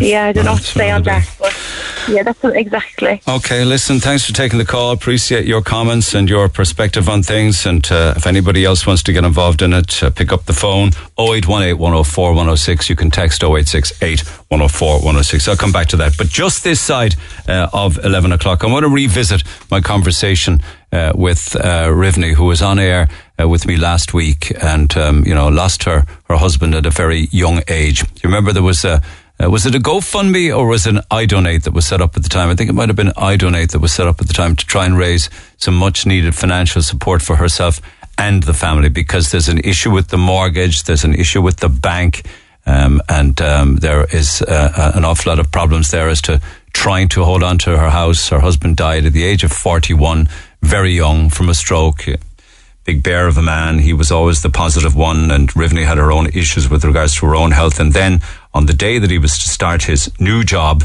um, and of course, this was the chink of light that they needed for their lives to improve, money to be coming in. It was a good job. It was a good paying job. He suffered a massive stroke and died. That was the backstory. Rivney joins me by phone again this morning. Morning. Good morning. How have you been over the last few days since last we spoke? I mean, a lot of Um, kindness and a lot of generosity to you and the family. Yeah, and it, do you know what? It's, it's it's made a huge difference in reducing extra stresses of. excuse me. I have um, heating now, which I haven't had in years. The um, septic tank is fixed for again the first time in years. How did you That's get that? How did how did you get those things resolved so quickly? Uh, the local community basically have all been in and arranging these things. I, be honest, I'm not even sure who or what is arranging which section because it's all just a bit of a blur because I'm still kind of going through the, the everyday stuff. But it's it's made a huge difference because like I didn't know what he was doing. He was going out every month doing something to the septic tank to Yeah. keep it going. Yeah. But I had no idea how to do it, and I was really stressed about that. So Now the I Um, donate the iDonate is just under twenty thousand, and we got a call from a chap last week who wanted to give you ten thousand euro, one individual. There's some incredible generosity, isn't there? it's I'm oh, totally overwhelmed. I'm absolutely overwhelmed. Um, it, you know, it, it does make a huge difference. It really does. You know, because I even like I found out now that there was one of the loans in his name. It's not going to die with him. I'm going to have to sort that. So that's hopefully there'll be enough in the fund now to cover some of those debts. You know, even if I can't. What were you unaware of that loan? no, no, I knew he took it out to um, sort of transport for the new job so that the car would be there if I needed it. So uh, he took that out to cover insurance and tax. And I know. Yeah, knowing that knowing that the new job was a good job with good prospects and good wages. yeah, Yeah. yeah. So that loan does Oh, not die. good. That loan does not die with Thomas. No. No, I'm afraid not. I, I thought it might, but no. But um, I mean, there was an offer of um, our first ever holiday as well, which the kids are hyper over. Oh, Okay, so we hyper. so people started to get in touch with me saying you should, and, and bear in mind now that you're you're you have you have COPD amongst a lot of other conditions, don't you? I do. Sorry about the coughing. Yeah. You don't have to apologise for anything. I'm just letting people know the reason why you're coughing. Don't don't be at all self conscious of that. So last week, people were saying that you know Neil, you're giving away these uh, three night holiday breaks for families to Trabolgan. You should send R- Rivney and her kids. Um, so we got in touch with Trabolgan, and they were mad keen to have you come down. You and the three children. they're absolutely hyper because he had actually been talking about maybe that you know that he was working. They might be able to take a couple of days there specifically during the summer. Um, we told the kids about it loads of times and the wave machine, the go karts, and everything, and we just never even had the money for a day pass to be honest. But we'd always promised we'd take them there, so they're beyond excited about. Well, that's that. one of the reasons I just wanted to catch up with you this morning because Trabolgan want to give you and the family a four night half board break, which would be four nights in your own self catering. But you won't be doing much self catering because they want to look after breakfast and dinner for you all as well, with all of the Trabolgan facilities available to you free of charge. That's absolutely unreal. It really is. Just I'm totally overwhelmed. And if you have any You know- issues getting from where do you live again? I'm in Kildare. Right, I'm up by, Mitchellstown. If you have any issues at all, your transport's going to be look at, looked after by a fellow called Martin Delaney from Glanmire. He has uh, his own minibus and he wants to pick you all up in Kildare, bring you to Trabolgan, and then at the end of your trip there, he'll come back and pick you up in Trabolgan and bring you back in the minibus to Kildare again. That's absolutely incredible. I'm just just trying to start driving at the moment because I wasn't driving for over a year. Don't mind the driving. Get- get show- taken off me is, is Yeah, is just get big, you chauffeur, know? get chauffeur driven for this one. You know, travel in style. So all you need to do really is just pack a few things. That's absolutely incredible. I mean, they've never had a holiday before, so they really are. Have so you told excited. them? I have, yeah. I told them straight away. Um, they're they're hyper over it, They miss their and dad you know like it's, crazy. it's a I help for them to have something to look forward to as well. You know, I mean, just the other night now I had the uh, eight-year-old come down at about eleven o'clock at night, just climb onto my lap and cry for half an hour. You know, so for them to have something to look forward to as well is, is it's big. You know, I mean, people don't realise how big, but. uh, Are you getting any you know, state day-to-day assistance? Are you getting any state assistance? I have um, a type of welfare, but it was only ever supposed to be temporary. It's it's one of the lower payments, so I'm trying to get that sorted at the moment. Because I heard that some kind of payment was stopped. Was it? Yeah, I was, Tom wasn't getting welfare of his own while he wasn't working. I was getting allowed a hundred and something for him. So that portion obviously got stopped because he's not here, which is understandable. But it was still a bit of a shock to the system on Friday when I kind of saw what I'm down to because it was tight to begin with, you know. So um, my form's gone off and I'm hoping that that'll get sorted soon because, um, yeah, I'm not going to be able to manage on what's coming in. I'm just not. Okay, and there's no there's no no news on the mortgage or the back payments or the debt or anything. No. No, I haven't uh, spoken to them yet. No, a lot of these things I'm going to have to wait until I get the death certificate, which I have to wait until the 10th of March to get because they're booked Okay. Okay. And do you Um, need for so anything now? Um, no, we're we're managing, um, but like this week now I'm managing because this is my first week now with the lower benefit, and uh, I'm managing because I'm getting child benefit tomorrow, so I'm all right this week. You know, I'm just ongoing. I'm not sure how we're going to work out. Um, and as I say, it's even just the little day to day things that I'm. I've enough trouble with, you know, without trying to worry about everything else. I know. I know. I know. One day at a time. Yeah, one day at a time. Yeah, It is really, yeah. I But mean, the- I had to take them for their vaccines on uh, Saturday, and I had to drive up, and I haven't driven into town in years, so my nerves were frazzled. And um, then we got into the place, and I completely forgotten. The last time we were there, he was with us, and um, he said to me walking out that I was a great mum, and I was like, "Why?" He said, "Oh, just the way you kept them all so calm and cool and happy out, out getting their vaccines." I was like, "All right." He said, "No," he said, "You really don't know how amazing you are." And I didn't take much notice of it at the time, but when I walked back in there on Saturday, I, I found it very hard walking around town without him after that. I know. Sure, I know. I know. You know, so having these other problems removed one by one, like the heating and the septic tank, and we've got wheelie bins for the first time in years. Um, these are all things that are making my day to day that little bit easier. Oh, know? listen, you're you know, you're al- you're always going to be re- you're always going to be reminded of them, without a doubt. You know.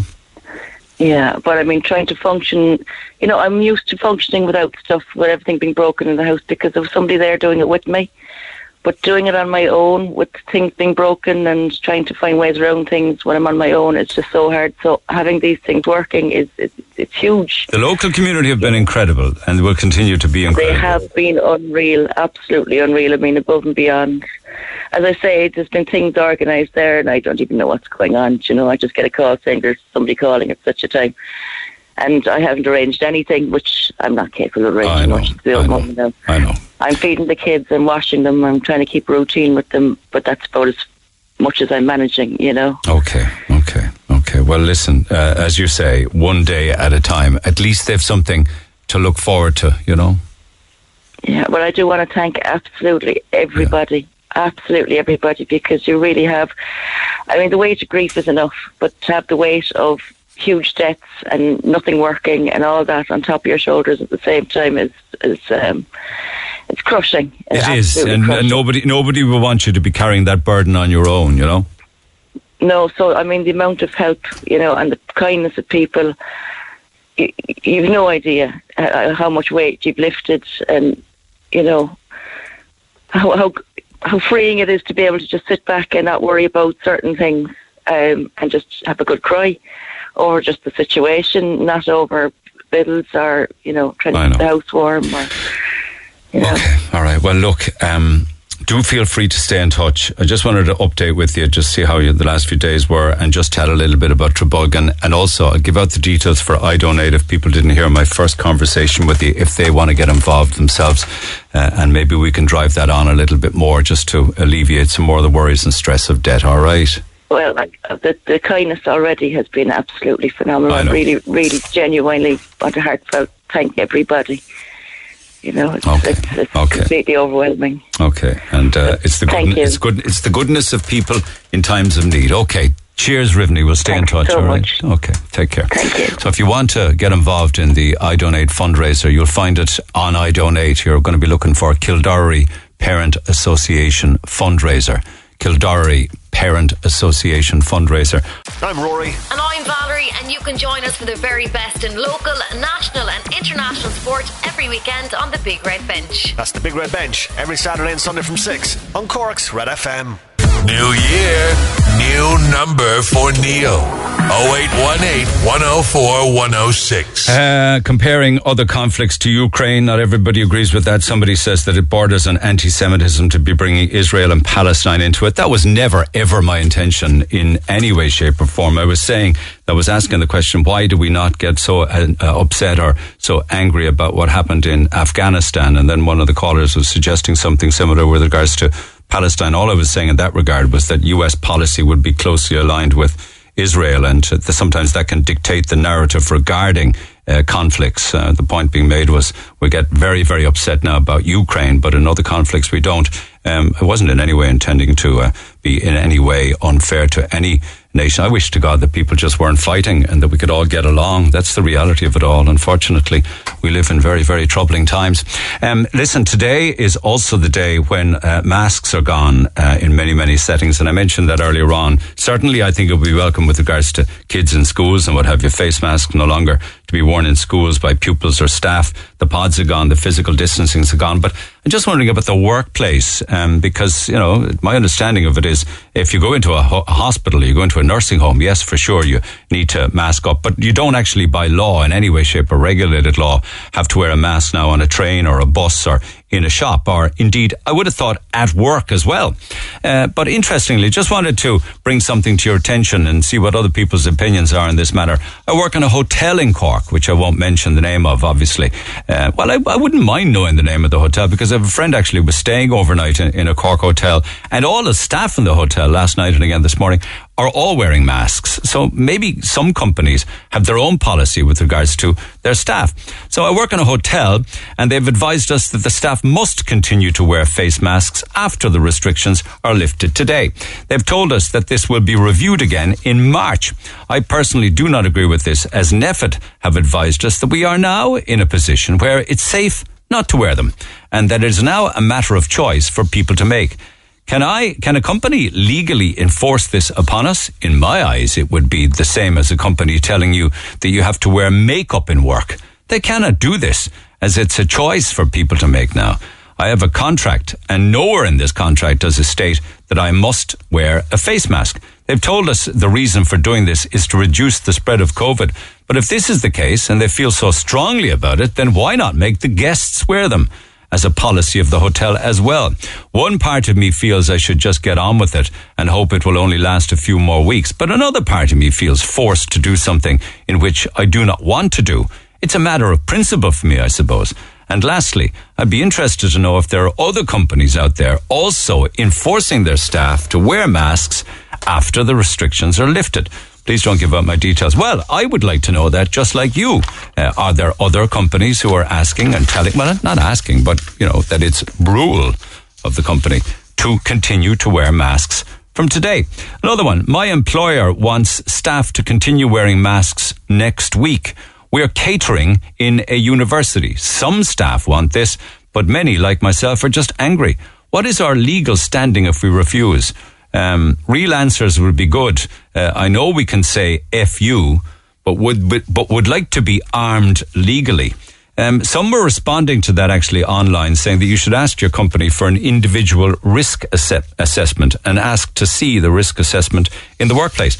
I'm just wondering, are there many who also are being told, yeah, okay, we know what's happening from today, Monday, but in this place where you work, you must continue to wear masks. So please get involved in that. Let me know. Text 0868 104 uh, 106. And we'll come back to that throughout the course of the morning. But back to the phone lines we go. Following my chat with Tess O'Mahony on Friday, uh, and we got to know an awful lot about the life and times of Teresa O'Mahony besides her time in the A&E.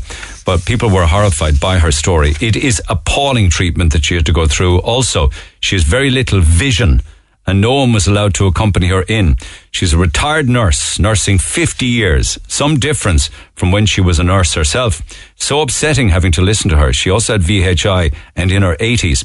Miriam calls it a disgrace. My father was in the A&D last week at the age of 76, was left in a chair for 13 hours with a broken back. Mother of God. Crying with pain. He told them uh, when he went in that he had broken his spine and he was still left sitting there in a chair for 13 hours. Uh, I mean, it's actually hard to even believe. It really and truly is. Eileen, good morning. Hi, Neil. How are you? I'm good. I think you actually know Tess. Is that right? I I do. I do. I know Tess well. So listening to her story, I was very upset. How can you have a 76 year old with a broken spine sitting in a chair for 13 hours crying in pain? Um, I know. I mean, I think that firstly, I think when you know the last two years when nobody was allowed to accompany people when they were going into accident and emergency like that, as was in Tessa's case. I mean, 87 year old with limited mobility and limited sight. Um, you know, going in there, it's it's daunting enough and disorientating enough, but to be left sitting on a chair as she was for the best part of two days, which prompted her to to to write a letter because she was so upset by the yeah, ordeal. Yeah, yeah, you know, yeah. and um, and Tess herself, she's lovely. She's a placid person. She's great fun. But she was so taken back and so upset by, by how she was how she was treated, you know. And um, I had this vision of this lovely person I know left sitting on a chair and this vision of her trying to manage a cup of tea in one hand and a sandwich in the other hand, which she couldn't unwrap because she couldn't, she had nowhere to put the cup, nowhere to put the sandwich, and, and nobody, nobody could see that she needed help. You know, all um, day, all night, all night, day, all, all overnight, night. and all the next Yeah. day. And, and I mean, they're vulnerable. They're vulnerable. The elderly people, they're vulnerable on their own. Um, you know, and as I say, she'd been in the nursing profession herself, and and I think she was horrified by by how this could happen. You know, I mean, okay, you can use the line they're rushed off their feet, they're short staffed, but actually, you know, it wouldn't take a minute for some person, some nurse, some orderly, some assistant to see that this person needed help, needed a kind word, needed a bit of compassion, and, and they, they just overlooked.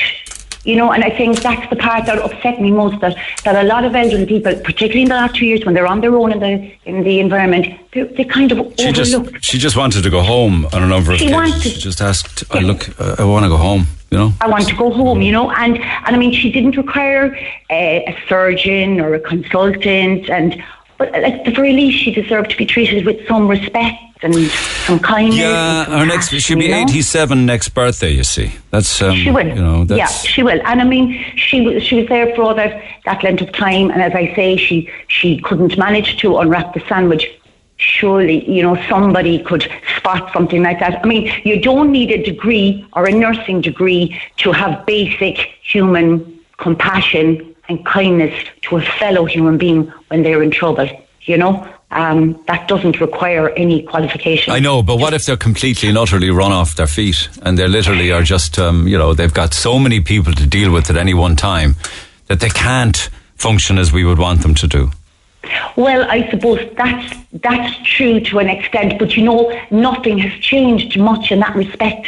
In over the over the years, I'm sure my dad passed away uh, like over 14 years ago, and and I at that time saw cases like that in the hospital when he was where elderly people were left there, you know, we'll say even a drink was brought, but the person wasn't able to, to hold the glass. Yeah. They required a beaker, you know, so so somebody hadn't taken the time to spot that that person wasn't an, wasn't able to reach out and lift up the glass. Yeah. They were struggling, you know, but I, I think that the elderly people like that, no, I know there are cases where, you know, people are well treated and, but I think that the times where the elderly are treated badly within the A&E and the hospital system far outweigh those really because, I mean, there are caring nurses and they do their best, but this and you know, but this happened to Tess, and, and I mean, it would be the same if it happened to anybody. You know, that, that that's not the way to treat an elderly person who was who was obviously, you know, nervous as well and anxious about what had happened to her. You know, and mm.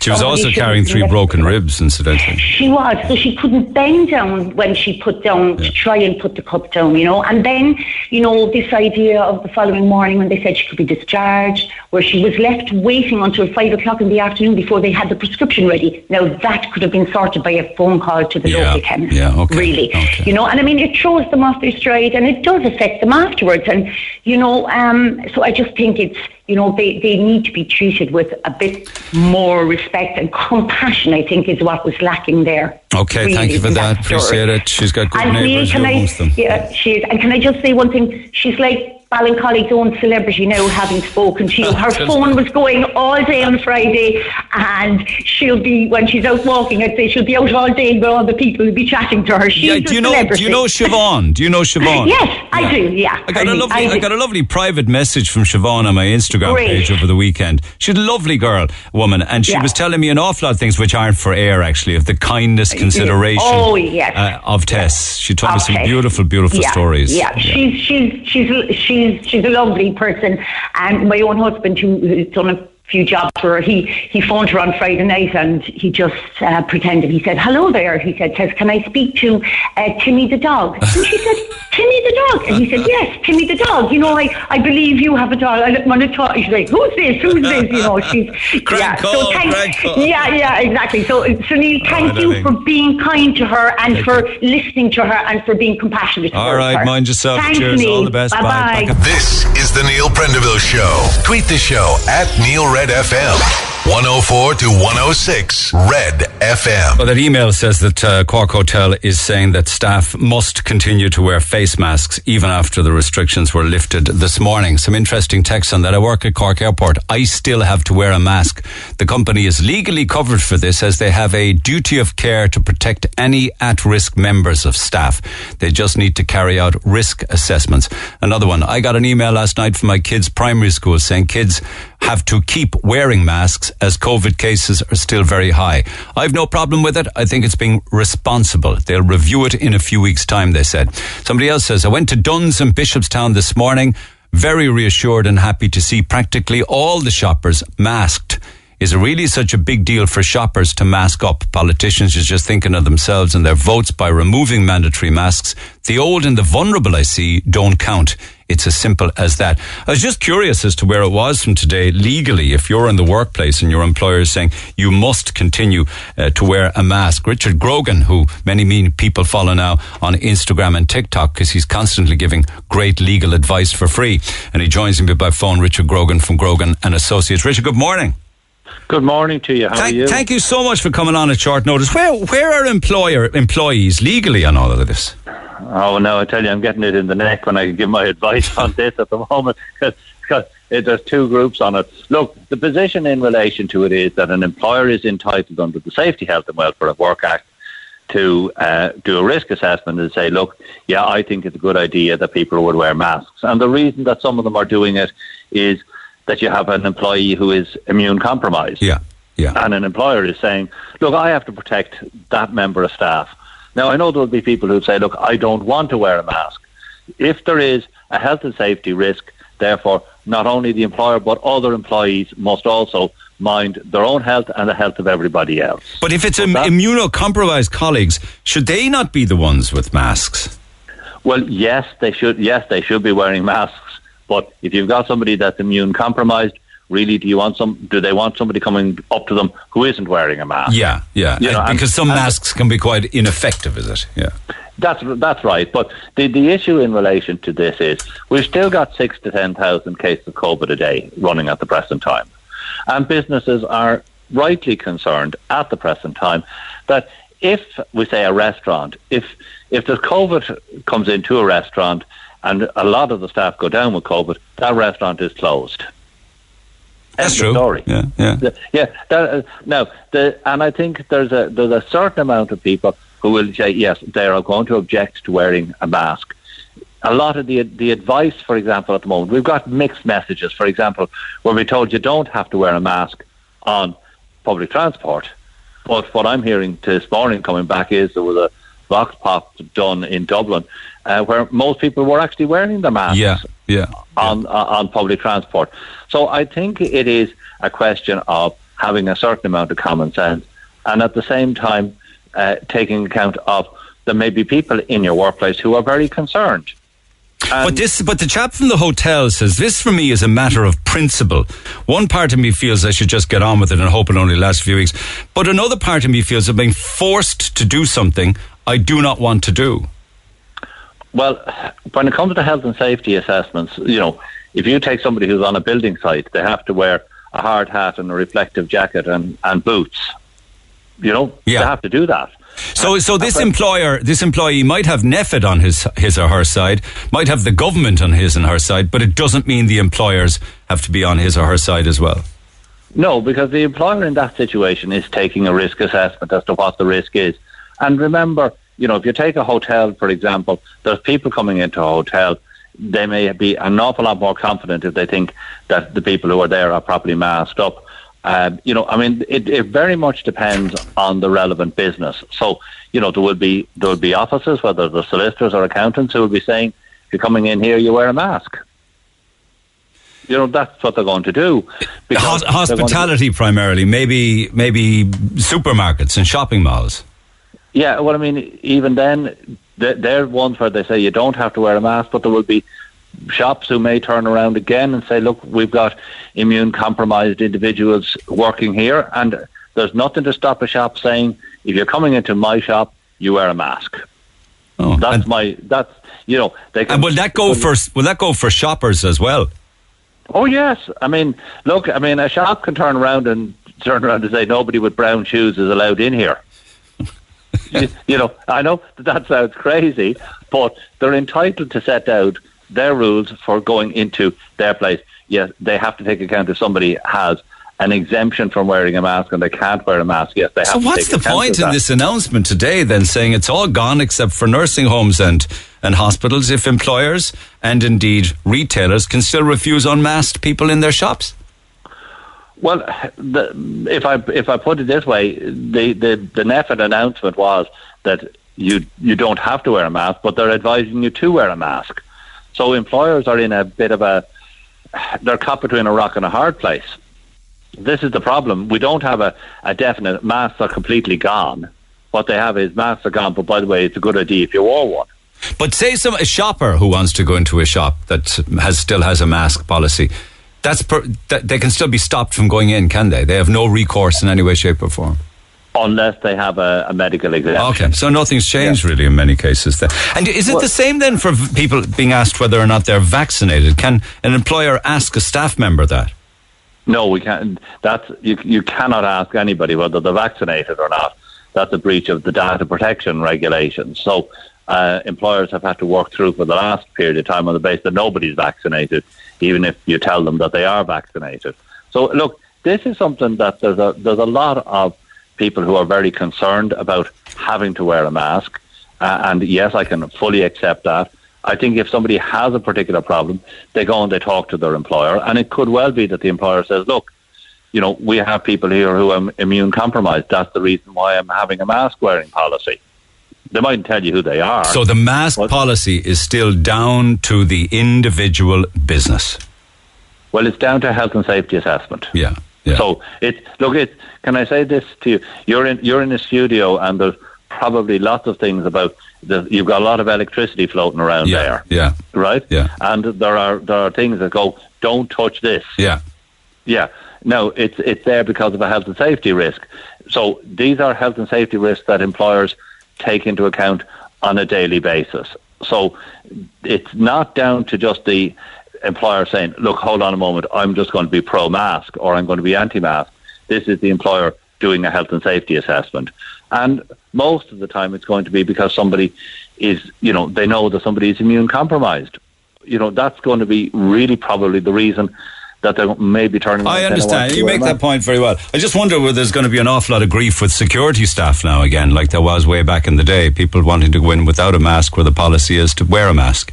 You know. Well, I think it's important if an, if a, if a if a shop or a business has a policy on this that it is set out and very clearly set out to those who are coming in. Yeah. Yeah. Now, and hopefully we won't. Look, I mean, we're getting now with 27 days till we have the clocks change or whatever it is, and we get into a in, into the summertime, and hopefully the figures will go down, and we'll be able to live with COVID in in, in a more realistic way.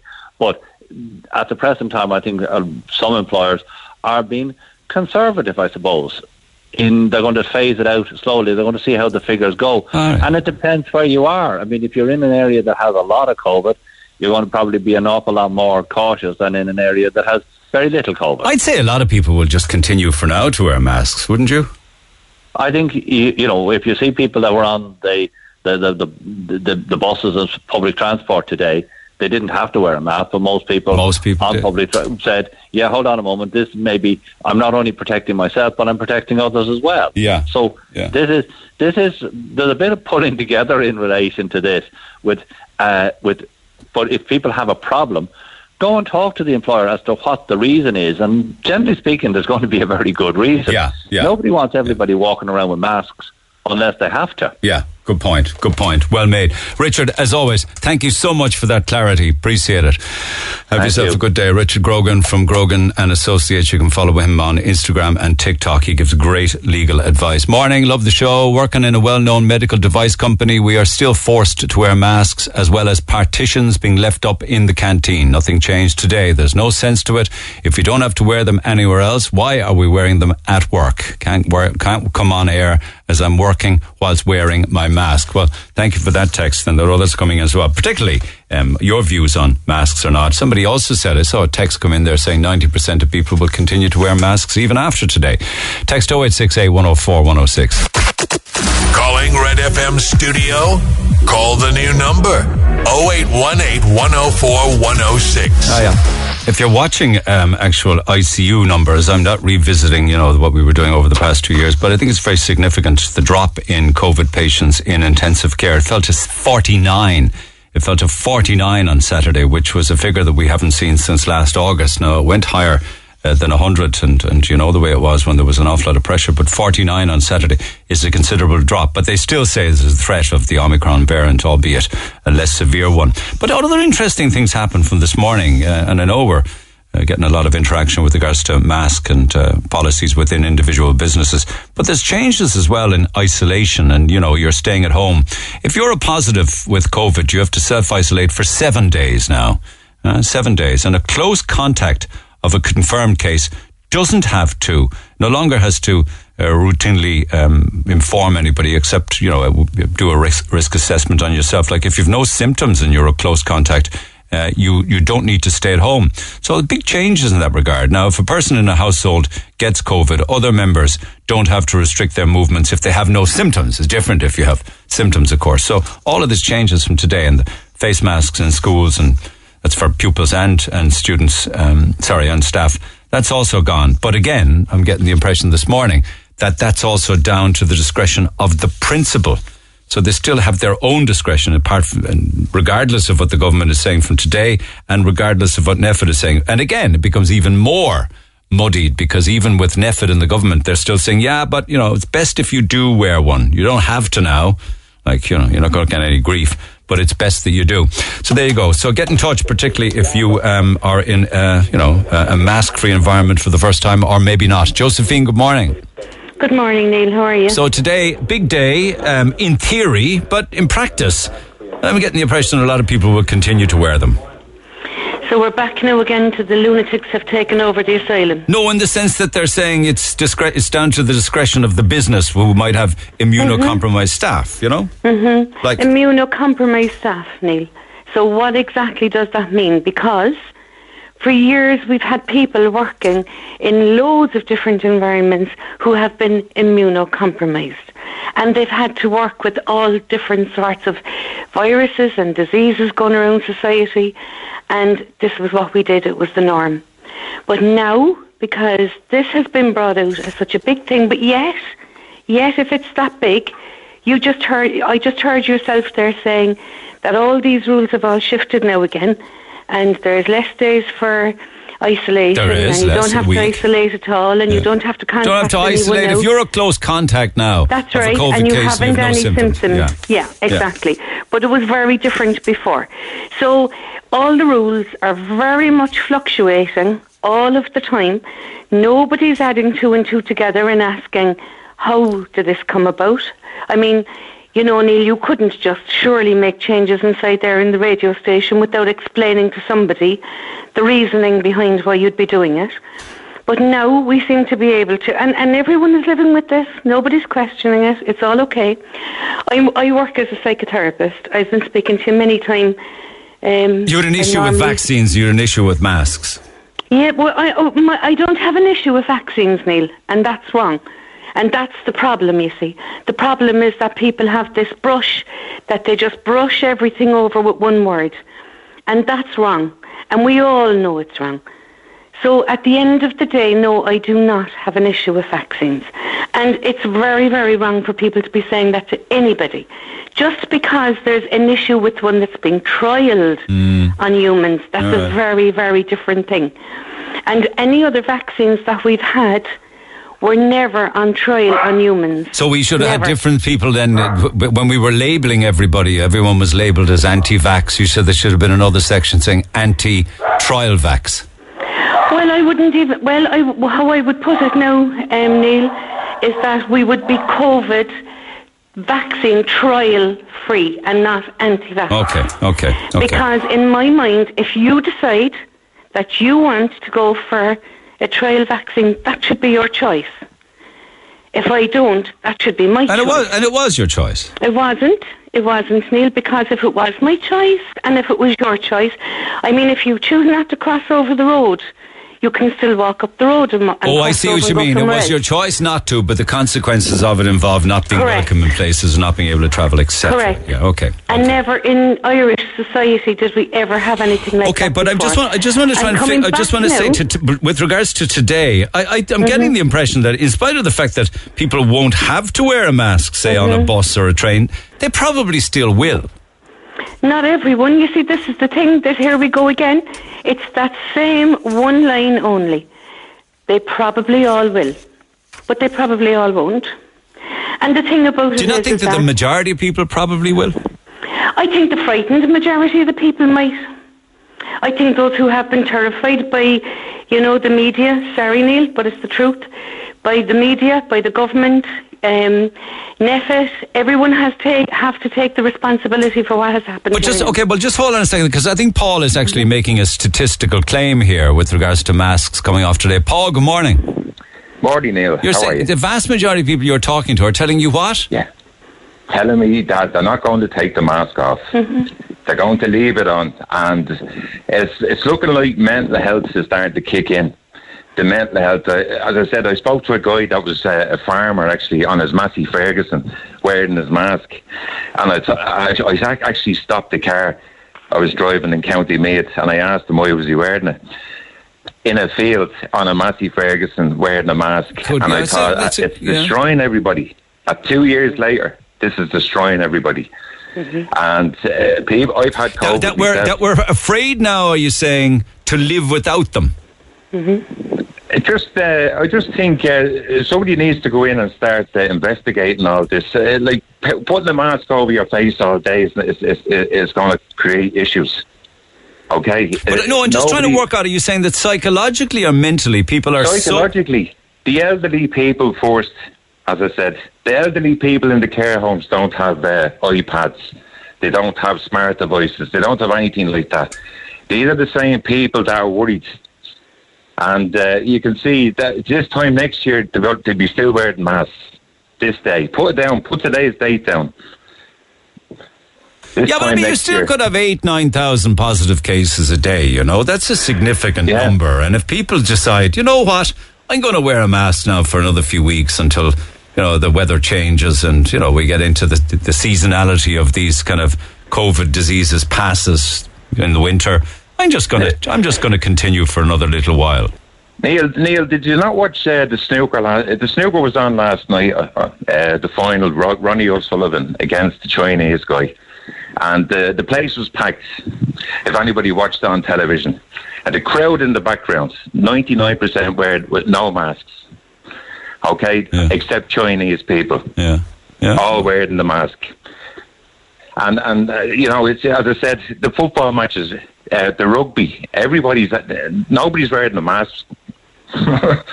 Yeah, yeah. They're outdoors at a football match, though. It doesn't matter. They're still all sitting beside each other. So, you know, it's, uh, I think uh, people need to wake up. As I said, take off your mask. The children, the next generation that looks up at the, looking out the prams, are looking at mommy wearing the mask. I know, but a lot of this, it seems, will be dictated by employers today. That they will do a risk assessment on the workplace, or it might be a retail setting, and they'll say, "No, we are allowed to impose this regulation to continue with it. It's down to the They employer." keep on changing the so the, uh, so the employee may want to take the mask off, but may not be permitted. I think everybody has their own right what they want to do. But you, want to wear a mask. Yeah, but you said that ninety percent of people that you have talked to will not be taking off their masks. You're saying, yeah, no, and that's their right. off. And uh, especially the older generation, which is fair enough. But you know, they're the people that are going to dictate this. We want to keep them safe, though. Yeah, but sure, life. There's been more people dying from influenza B before all this. You know, you can go into the CSO website and look at the numbers, Neil. You know, it's as I said, the, the the flu disappeared, and now it's back. You know, as I said, uh, there's nobody going into the hospitals. The hospitals are half empty sometimes. You know, And, and uh, have you been any set in any setting today yet where uh, you did or did not wear a mask? Yeah, there's uh, butchers, local butchers. Um, they're wearing masks just for the customers. But nobody told you to put a mask on. Um, no, but I, I just put a scarf. I wear a scarf. You Just put up over my mouth, and that's it. You know, it's. Uh, But why are you, why are it. you doing that if you don't have I don't want to do it. Just people look at you, the older generation. You know, they look at you like you have to be wearing the mask. So I'm just putting it Yeah, down I to mean, mental who, health. who amongst us would want to be going into a shopping mall without a mask when the vast majority of people are wearing masks? You know, you wouldn't want to be singled out. there? Yeah, quickly, yeah. yeah. Um, quickly. Um, well, when I hear you saying that, who amongst us would want to do it? Lots of people would. Yeah, yeah. Lots of people would, because as, as the government has said, it's supposed to be by choice. So if people have choice, and I back up everything that Paul is saying, um, I've seen the psychological damage that's after being done to people. Just at this weekend, an elderly lady who's afraid to leave her home now, absolutely terrified to leave her home. That's What not normal. that- that's not normal, and this- if, uh, whoever thinks Neil. that it was okay to put that fear into people, um, Neil, really needs to get their own head checked. The fear, the very, fear, very into, damaging. fear into people. A lot of elderly people died from COVID. And a lot of pe- elderly people didn't, Neil. I know. And the problem is, is that did anyone bring on the politicians and ask them Mm. why were our elderly taken out of the hospitals at the beginning of all of this and put into nursing homes? Neil, I myself have a heart problem and I have asthma.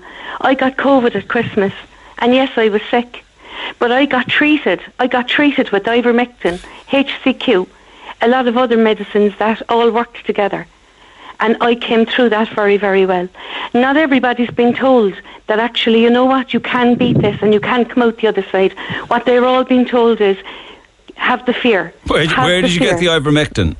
That's my own business, Neil, Ah, but I did get it. All right, Yeah. okay. And it is available.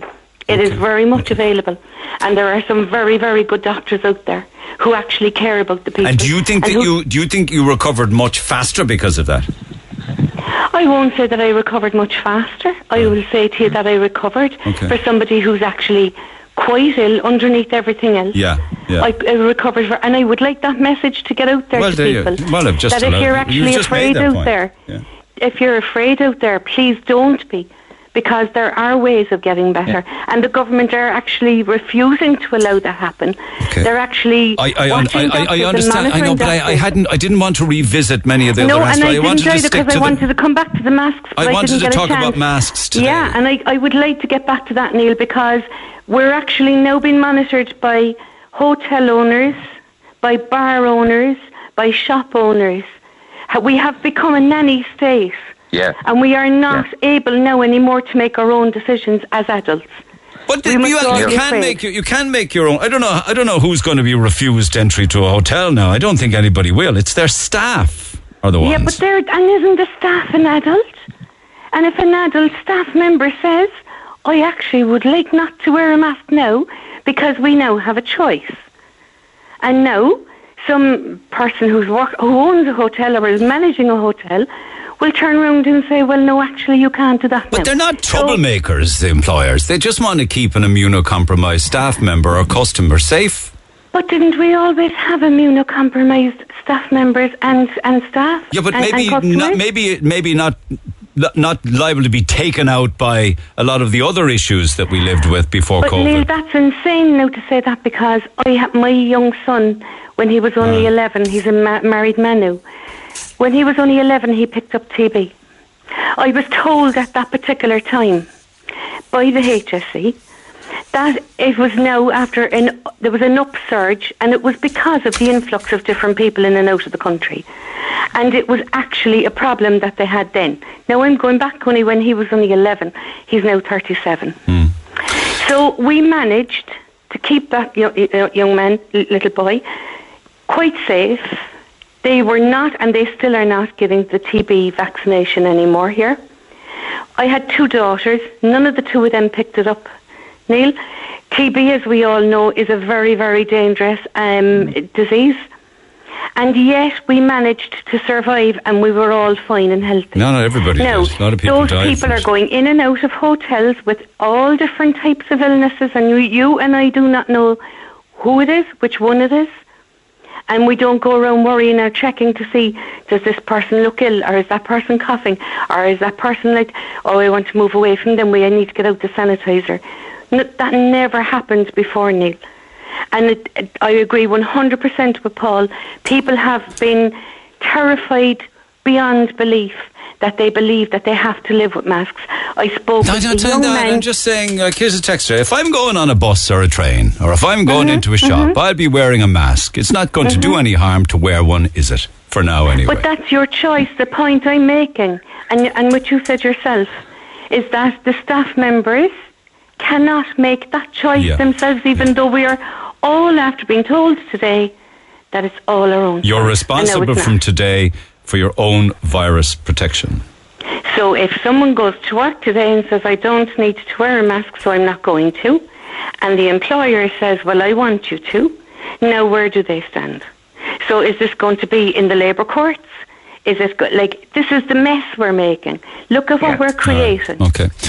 Choice is not there, Neil. Okay, And let- this is the, we're dividing the, the we're dividing the people again. Exactly.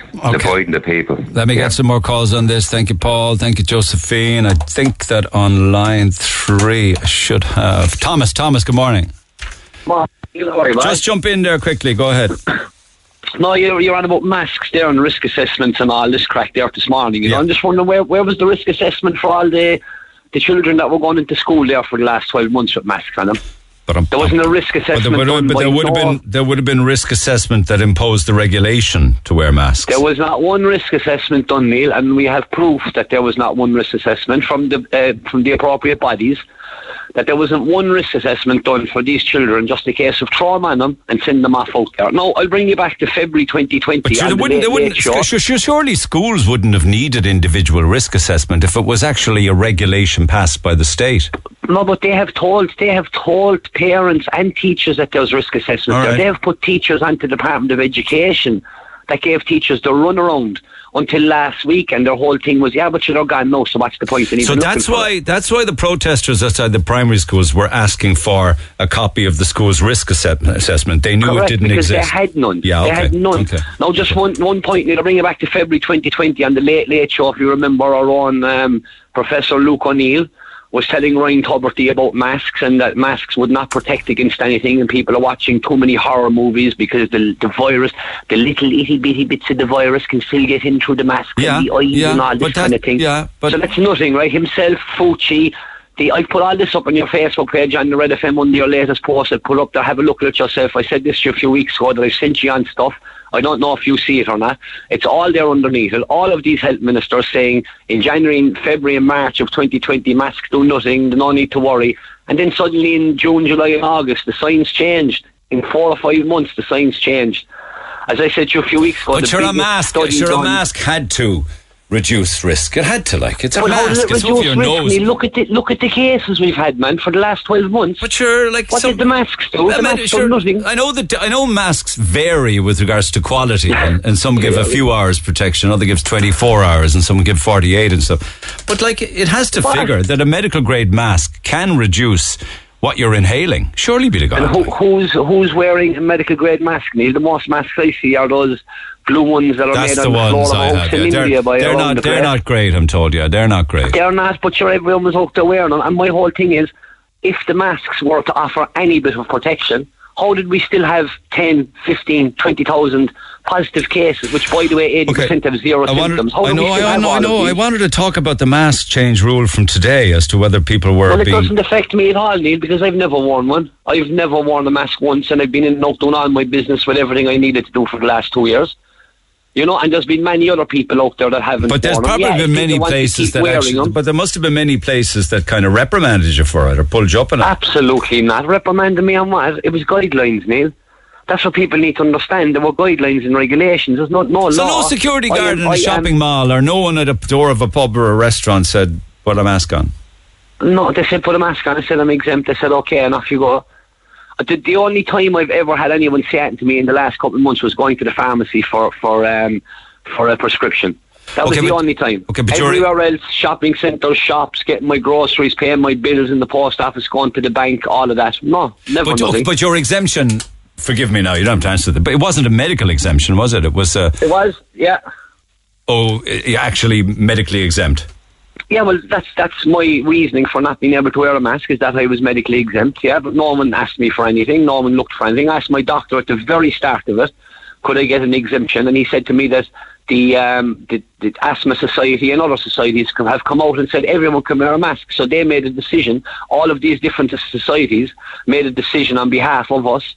So when I, when anyone that did say anything to me, my whole point of this is, Neil, people were afraid to go to the shops because they couldn't wear a mask and the doctor would not give them an exemption. So what's that, what's that going to do for the shops? Then people are now after getting into a rut of staying at home, ordering online, getting the stuff delivered free out from Tesco's and Dunnes, who are now, by the way, bringing in a subscription fee of seven, eight, and ten euros a month. So it's a nice little money earner as well for the um, for the shops and stuff, something that was offered for free, like always happens. We'll offer you this for free, PCR test free. Now all of a sudden, oh, you have to pay 90 euro yourself to get it done. We have so many cases in this country, and it's been proven because they're testing people. They're, they're running cycles of 45 cycles. You could find anything in it. There's professors have come out and said this. Right. If it was down at the 35 cycles that the World Health Organization advised, we wouldn't have a quarter of the amount of cases. But you'd have This to was, I know, this wasn't, I know, no, but I'm listening. I'm happy to give you an opportunity to make your points. This was not Yeah, yeah. about revisiting the last two years or so. This was about the day that was in it today, where the Mhm. mandatory wearing of a face mask is gone apart from public transport. Sorry, And including am- public I'm- transport, I should say, except. And I'm delighted, Neil, for only for some people in this country, and that's the children that have suffered over the last 12 or 18 months. But now I'm hearing the schools are still schools. imposing the mask and they're saying that they'll revisit it in a few weeks' time. Well, now it's time that the parents come to the school gate, Neil. They didn't do it all along. They allowed their kids to go in there and be dictated to by principals and board of management. Okay. Now it's time for parents to come to the gates themselves and say, no, enough is enough. I'm not having my child doing this every day Okay, okay. to you. All right, I need to I need to you. wrap. Thanks for it. Take care, Rich Thomas. Thank you. I'll come back to it in the morning. I see a lot of texts coming in. Jump in on the conversation. We hope to have a look around at uh, one or two shopping centres uh, when we get off the air today and just see what's going on in them with the compliance uh, as those who don't have to wear masks, as whether they're continuing to do so. So it'll be interesting to report back on that later on. But keep those texts coming. Text 0868 uh, 104 uh, 106. Um, and for all of the business, I'm not going to have time this morning. There is a collection for the Ukraine at Douglas Community Park today. Uh, it's at six o'clock. They'll be accepting money. They'll be accepting food. They'll be accepting nappies. So that's uh, a Douglas event that's been planned for until, oh, it's going on across the day. My apologies. Up until 6 p.m. this evening. Uh, and that's a collection for Ukraine at Douglas Community Park up until six o'clock. So money, food, nappies, anything that you think could help the people of Ukraine. People have been uh, phoning us and testing us. How can they donate to Ukraine? That's one way you can. And that's this up until six o'clock today. Just a selection of texts before I go. Um, if I'm going on a bus or a train or into a shop, I'll continue to wear a mask. It won't do anyone any harm.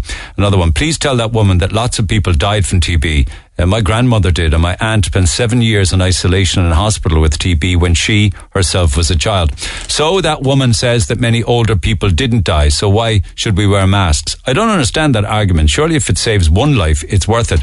You don't hear people saying, I've never been in a car crash, so why should I wear a seatbelt? Morning, I'm shopping in Fermoy town this morning, and so far, one shop and garage have staff not wearing masks and have taken down the screens at the tills. But a lot of shoppers and even people on the streets walking are still wearing their masks. I, for one, will still be wearing one as I have a child on the vulnerable list. Um, I'll tell you what, we'll come back after the break to. Call the Neil Prendeville Show now on the new number 0818 104 106. Fair play to you. You're my eyes and ears. I appreciate every text, and I'm getting them. I'm in the city. Nearly every single person in the shops are still wearing masks, Neil, and also passengers on the buses are still wearing masks. Two or three more. I was in Blackpool Shopping Centre this morning. Over half the people in there weren't wearing masks, including myself. A lot of people not wearing masks were actually elderly. And one final one. I'm just home from Dunnes and Lidl. I'd say it's 50 50 those who were wearing masks and those who weren't. That includes 50-50 of the staff and the customers. Thank you for all those. Keep those texts coming. 086 8104 106. Have a good day. I'll see you tomorrow. Thanks for listening to this Red FM podcast. Don't forget to subscribe and check out redextra.ie for more great Red FM content.